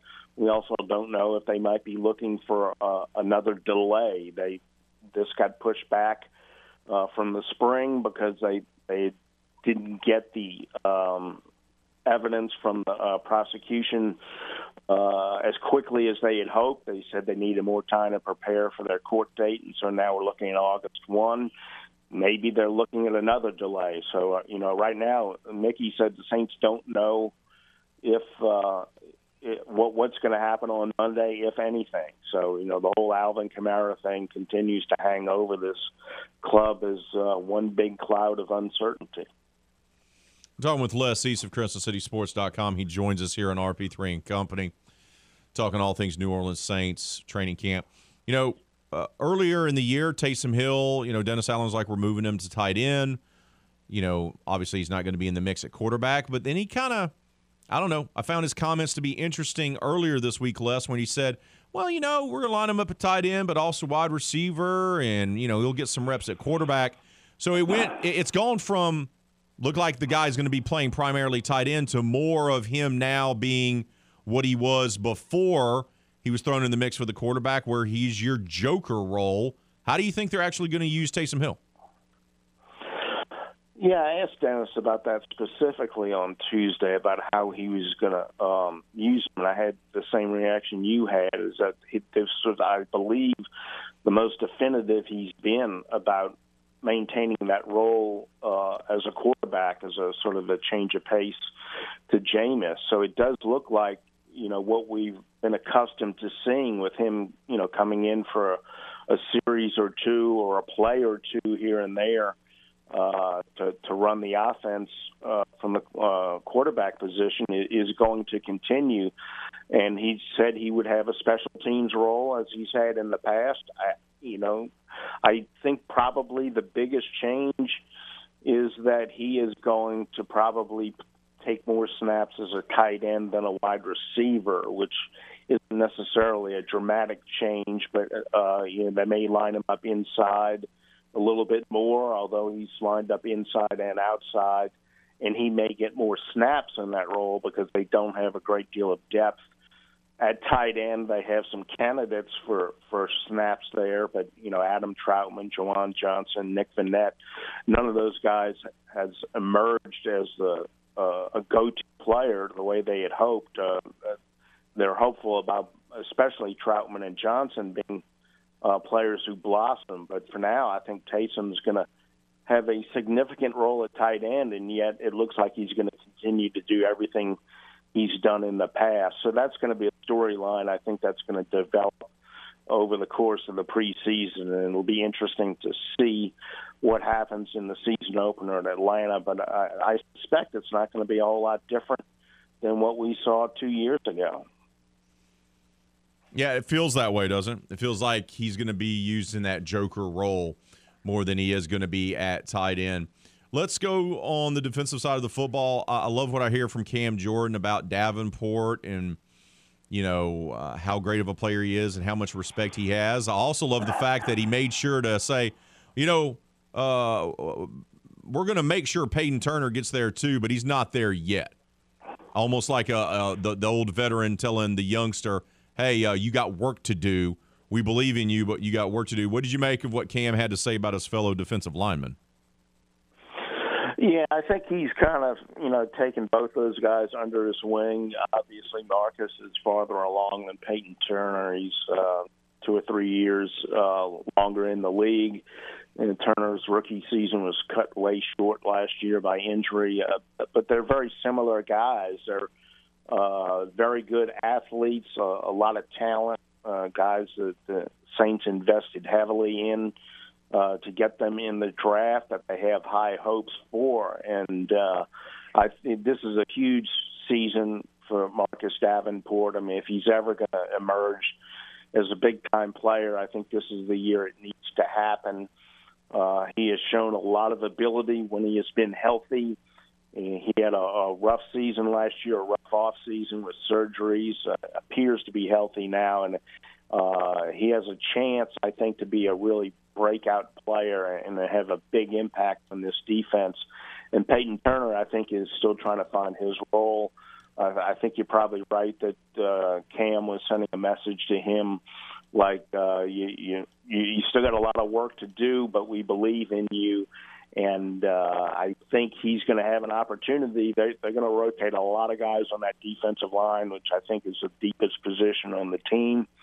And uh, Peyton Turner certainly will have an opportunity to uh, find a role of significance. So th- those are two of the more important players on the defense, which you know is I think the better unit of the the two this year going into the season is the defense, and those two young defensive ends I think are going to be very significant, and they're both uh, hoping to someday be what Cam Jordan has been, and I think Cam's in year 11 now or 12.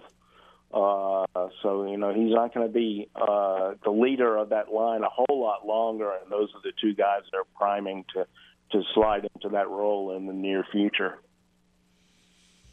All right, Les, what do you expect to see in the next few days, this weekend, and early next week from training camp? What are you looking for, rather?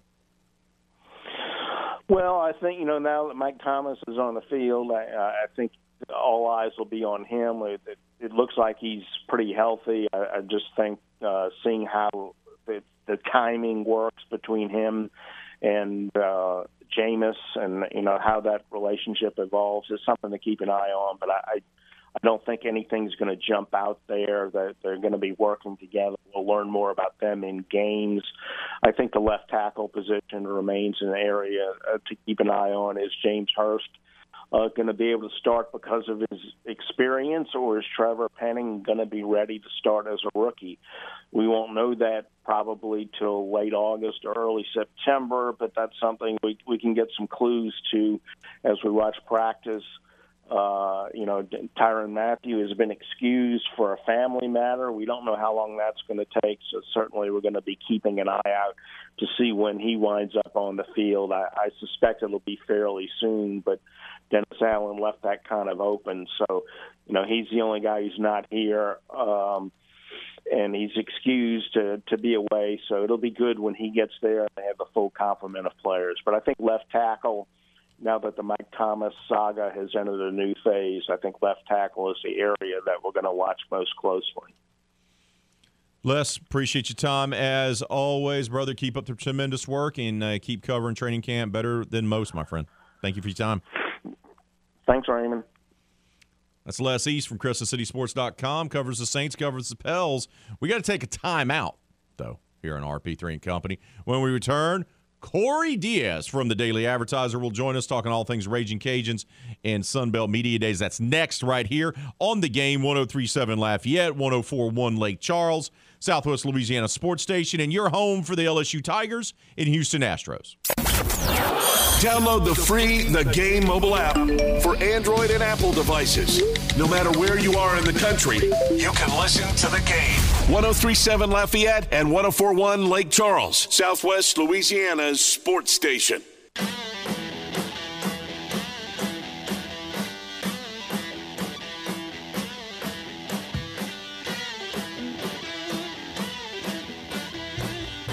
Oh, welcome back to RP3 and Company. Just slightly delayed. Look, when you are a beat reporter for one of the best teams in the state of Louisiana and you have a personal life, sometimes you're juggling things. And sometimes you got to reshuffle things and reschedule things. And that is totally understandable because we weren't able to get them last hour, but now we are. The new beat reporter covering the Raging Cajuns for the Daily Advertiser. He did tremendous work in South Carolina covering the Gamecocks. Before then, he covered Louisiana Tech and Grambling here in Louisiana.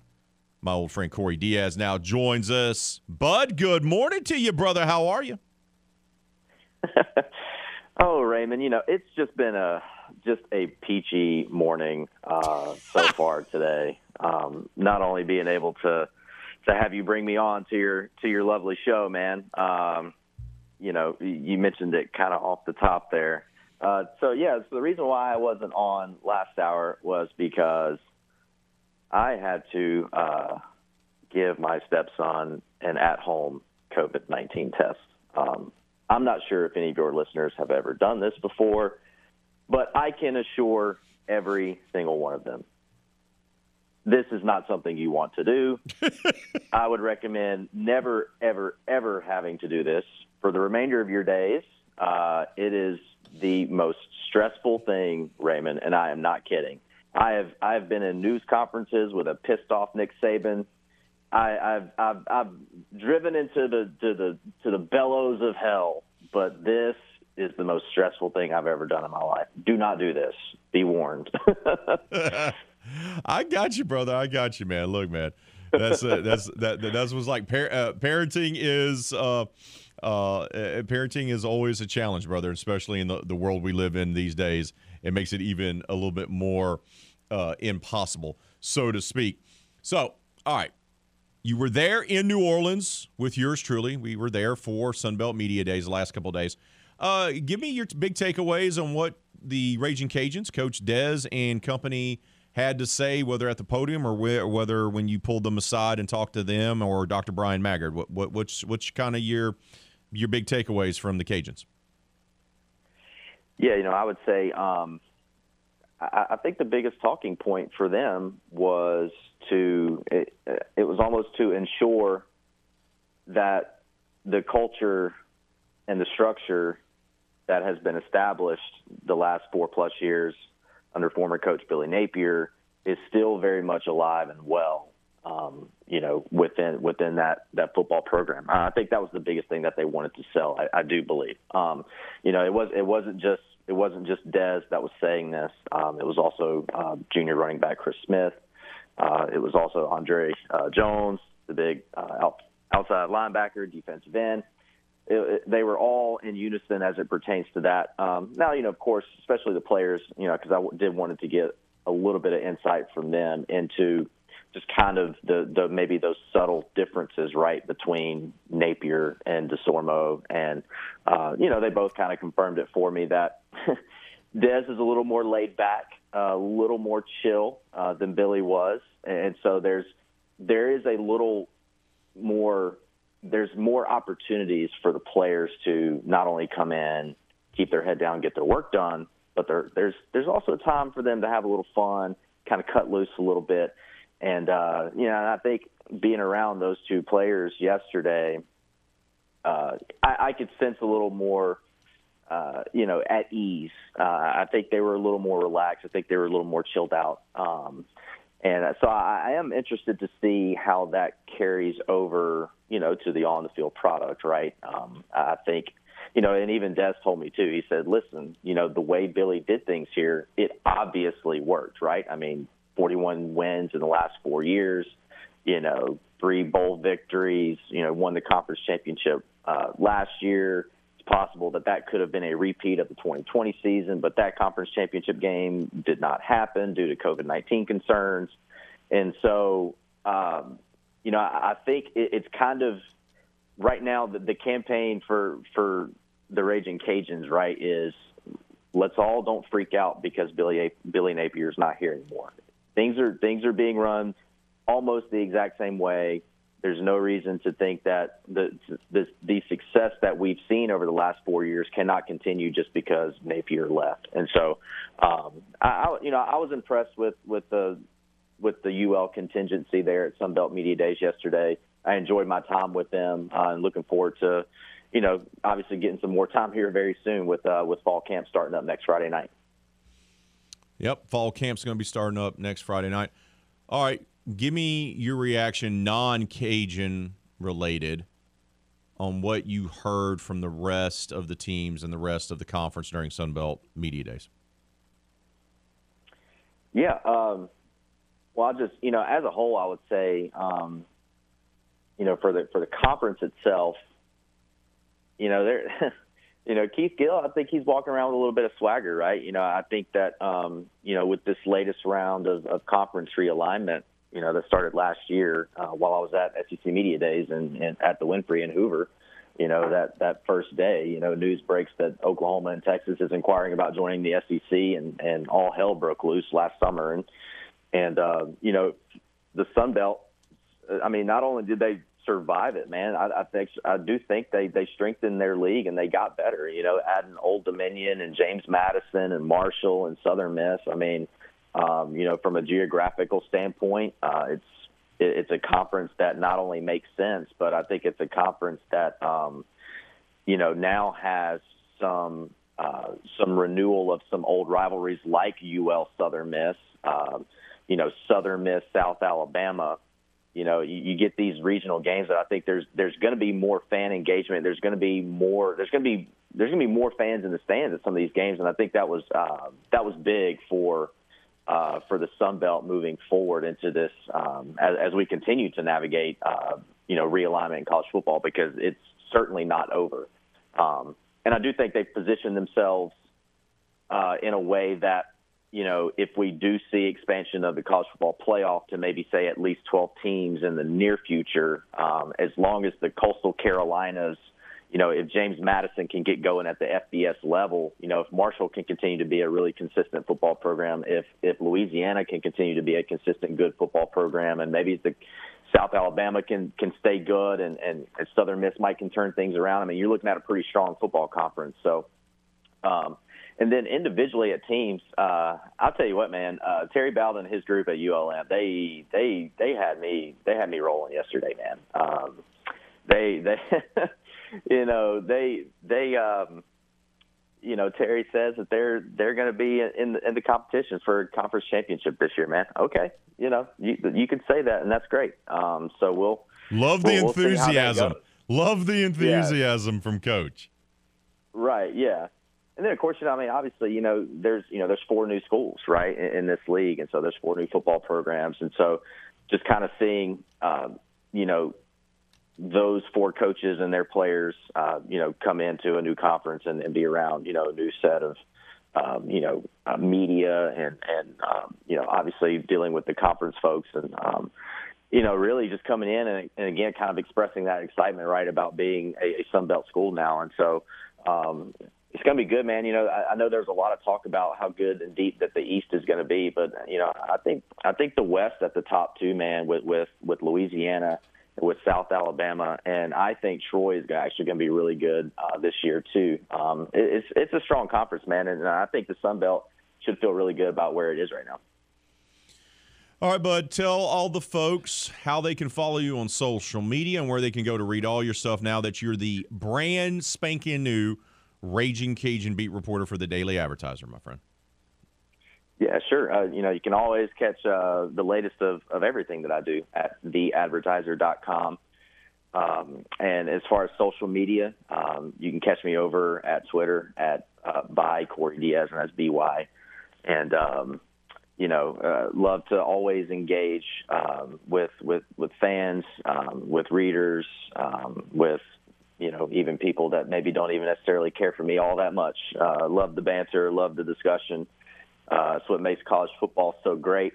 Um, looking forward to um, you know getting more entrenched and, and spending more time around uh, the the Cajuns and the football program. I'm excited about the uh, you know the, the season that's coming up. That'll be starting here in just a little over a month, and um, you know before we know it, it'll it'll be bowl season, and and we'll Raymond, you and I look at each other and we'll say what what just happened to football season.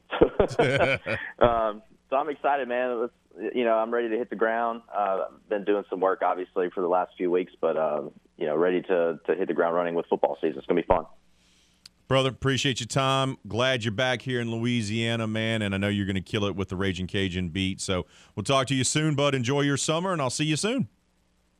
Appreciate you, brother. Yeah, see you real soon. Take care. We got to take a timeout.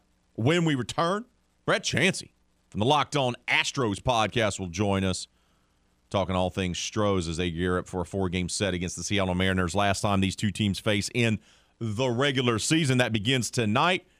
We'll break it all down coming up next, right here on the game 1037 Lafayette, 1041 Lake Charles, Southwest Louisiana Sports Station, and your home for the LSU Tigers and Houston Astros. Time to open up the vault for the games this day in sports history. July 28, 1989. Atlanta Braves star Dale Murphy hits a pair of three run homers in one inning, becoming the 14th man to hit two homers in the same inning. That was this day in sports history. We now return to the game. 1037 Lafayette and 1041 Lake Charles, Southwest Louisiana's sports station.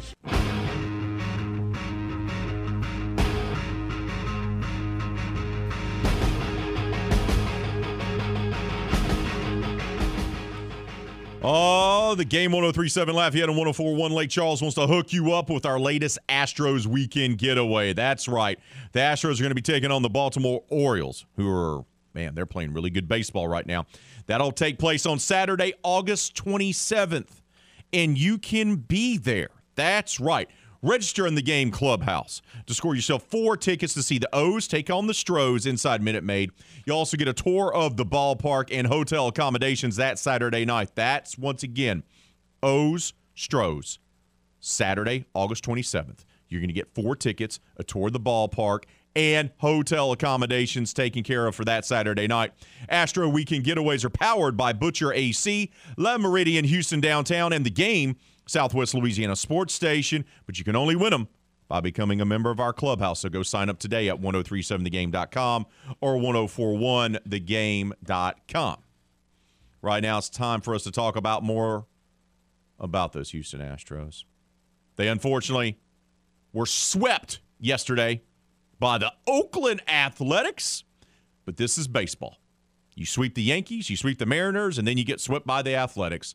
This is how it works sometimes, especially in a season where you're squeezing in 162 games in less time than you really normally would have. To break it all down about those Stros is our good friend from the Locked On Astros podcast, part of the Locked On Network. Brett Chansey joins us now. Brett, good morning to you, brother. How are you? You know, I'm doing good. I I got all excited with this with this like lead in music and I'm sitting there wondering, am I eligible to sign up for this getaway? I mean, what a what a great deal. I mean, you you guys are really giving your listeners the royal treatment and if you've never been to Minute Maid Park and you're in and you haven't ever taken a tour and you win this, I mean, it is it is a great place. I, I call it the Taj Mahal of baseball because the Astros are the absolute gold standard of Major League Baseball. And yes, they got swept by the Oakland Athletics. But you know what? A blind squirrel gets a nut every once in a while, right? That's what I wanted to hear, bud. That's what I wanted to hear. Look, it's also a long season, and someone brought this up on social media, and I'll bring it up to you. 2017, 2022 Astros. Same identical record. Both teams got swept in Oakland by the last place Athletics both seasons. Obviously, in 2017, that ended up with a World Series championship. So I think the Stros are going to be just okay.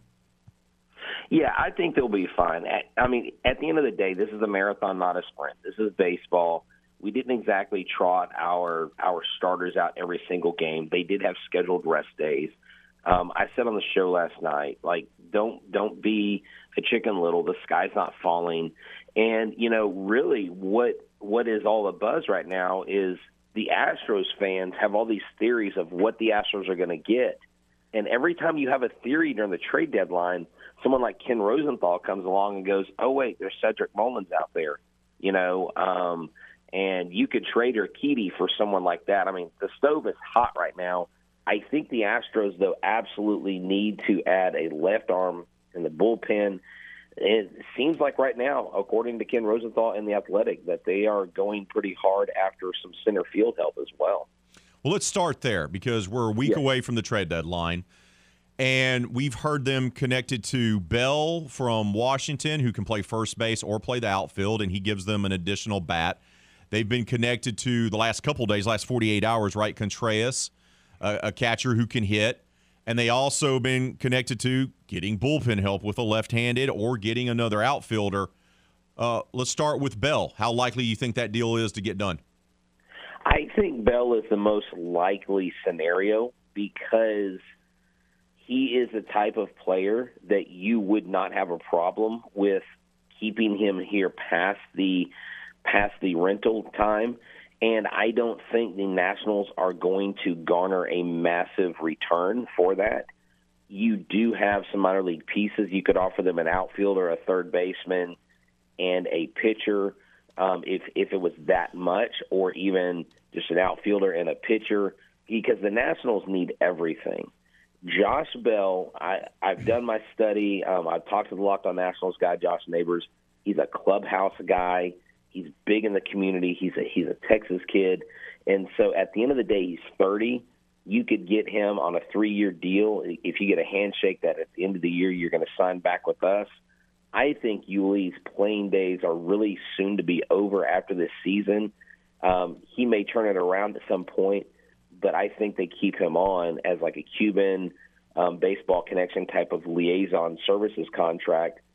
I just think Bell's the most likely scenario because they will demand the least amount from the club. As far as a Contreras, I, I think the Cubs want the Cubs want a lot, but you may not have to give away too too much. And um, Contreras, his defense is not great behind the plate, but it's his bat that's that's a big seller. He can also DH, um, but I like Bell being able to play left, play first, DH, and I think we'll see Josh Bell as a Houston Astro come come Wednesday next week.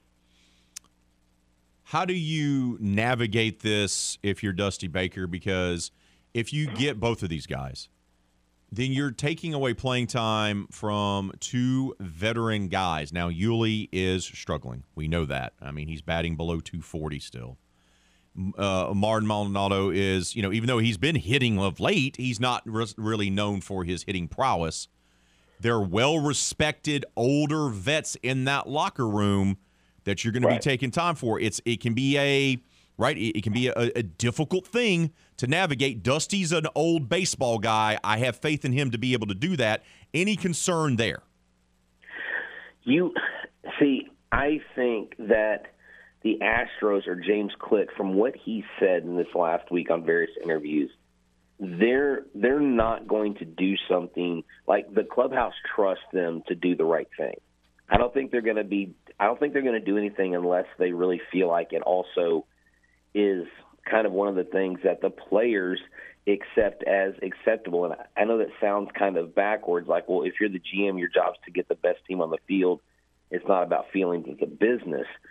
But if a Contreras comes in, he doesn't even have to do a split where he's even catching a majority. I mean, you can give him success playing DH or or left field. Um, first base with Josh Bell, I don't think Yuli would have a problem taking that role because you could move Yuli around. If Bregman has an off day, you can move him to third. That's his original place. You can. He's played second base. You can move him in two other spots in the infield if you give other guys rest. So you wouldn't necessarily have to reduce his playing time as much. Um, Yordan, I think, is going to be playing a lot more left field because right now there's no like Brantley's not even swinging a bat. So I think at the end of the day, when you bring the guys in, you let them know these are our established vets, and I think I think Maldi would be the perfect person to help Contreras with some of his defensive holes. And Josh Bell, well, from what I've heard, is a clubhouse guy and would be willing to take pretty much any role you give to him. I mean, they're coming to the perennial American League favorite. They're coming to the only team that I think holds a candle to them in the National League are the New York Mets. One more, we'll get you out of here. They got Lance McCullers Jr. coming back. He's making progress. You got the best pitcher in minor league baseball just waiting to be called up. Uh, there's only so many roster spots, and if you're wanting to get some of these guys, you can send prospects, but you also have an abundance of pitchers that you could ship elsewhere as well. Who's the most likely guy that's part of the rotation that may be sent out this next week to get some pieces back? You know, it, it's the only guy on this staff that's three and zero in the World Series, and that's Jose Urquidy. And I think that has to do with his age, and I think it has to do with the other guys that are much younger. And if you're not going out and getting getting a huge, huge fish in this pond, but it's going to require some starting pitching. Lance McCullers is looking to either come back and be starting by the playoffs, or I would guess they would piggyback him. I, I, I just think Jose Urquidy is the most likely. I don't see them moving Odorizzi. There's there, there are too many strings attached with his contract. Um, he's going to be in innings eater for the regular season. I doubt he makes a postseason roster. So now, if it's a big package or we make a big splash and there's like a Luis Castillo comes into it, you're going to have to give up a Javier or a, a Luis Garcia, which I absolutely don't want the club to do. Would you rather them give up Brown instead to get a piece mm-hmm. to help make a World Series run? Yes or no? I, I really, I really want the Astros to keep Brown. I know, I, I know, I know. I mean, I mean, not not just because I've not just because I've gotten to know the kid personally, just just going to games, talking to him before games, and just watching him improve his craft. I just you're going to have to get something back really massive in return. That's going to be at the Luis Castillo trade. But the problem is Brown would not be the only piece. So then you're kind of mortgaging your future. Um, and you know, what if Luis Castillo comes here and isn't successful? I mean, you have a plethora of starting pitching. I just I I think we're out on the Castillo talk. I really thought like a week ago we were in, but Brown to me would be off limits. To them, I don't know. Maybe that's one of the reasons he hasn't been called up because maybe he's a possible trade piece. That's mm. a, it's a possibility. It's not one that I like to think about. Brett, Appreciate your time, brother. Thank you so much. Keep up the tremendous work with the Locked On Astros podcast, my friend.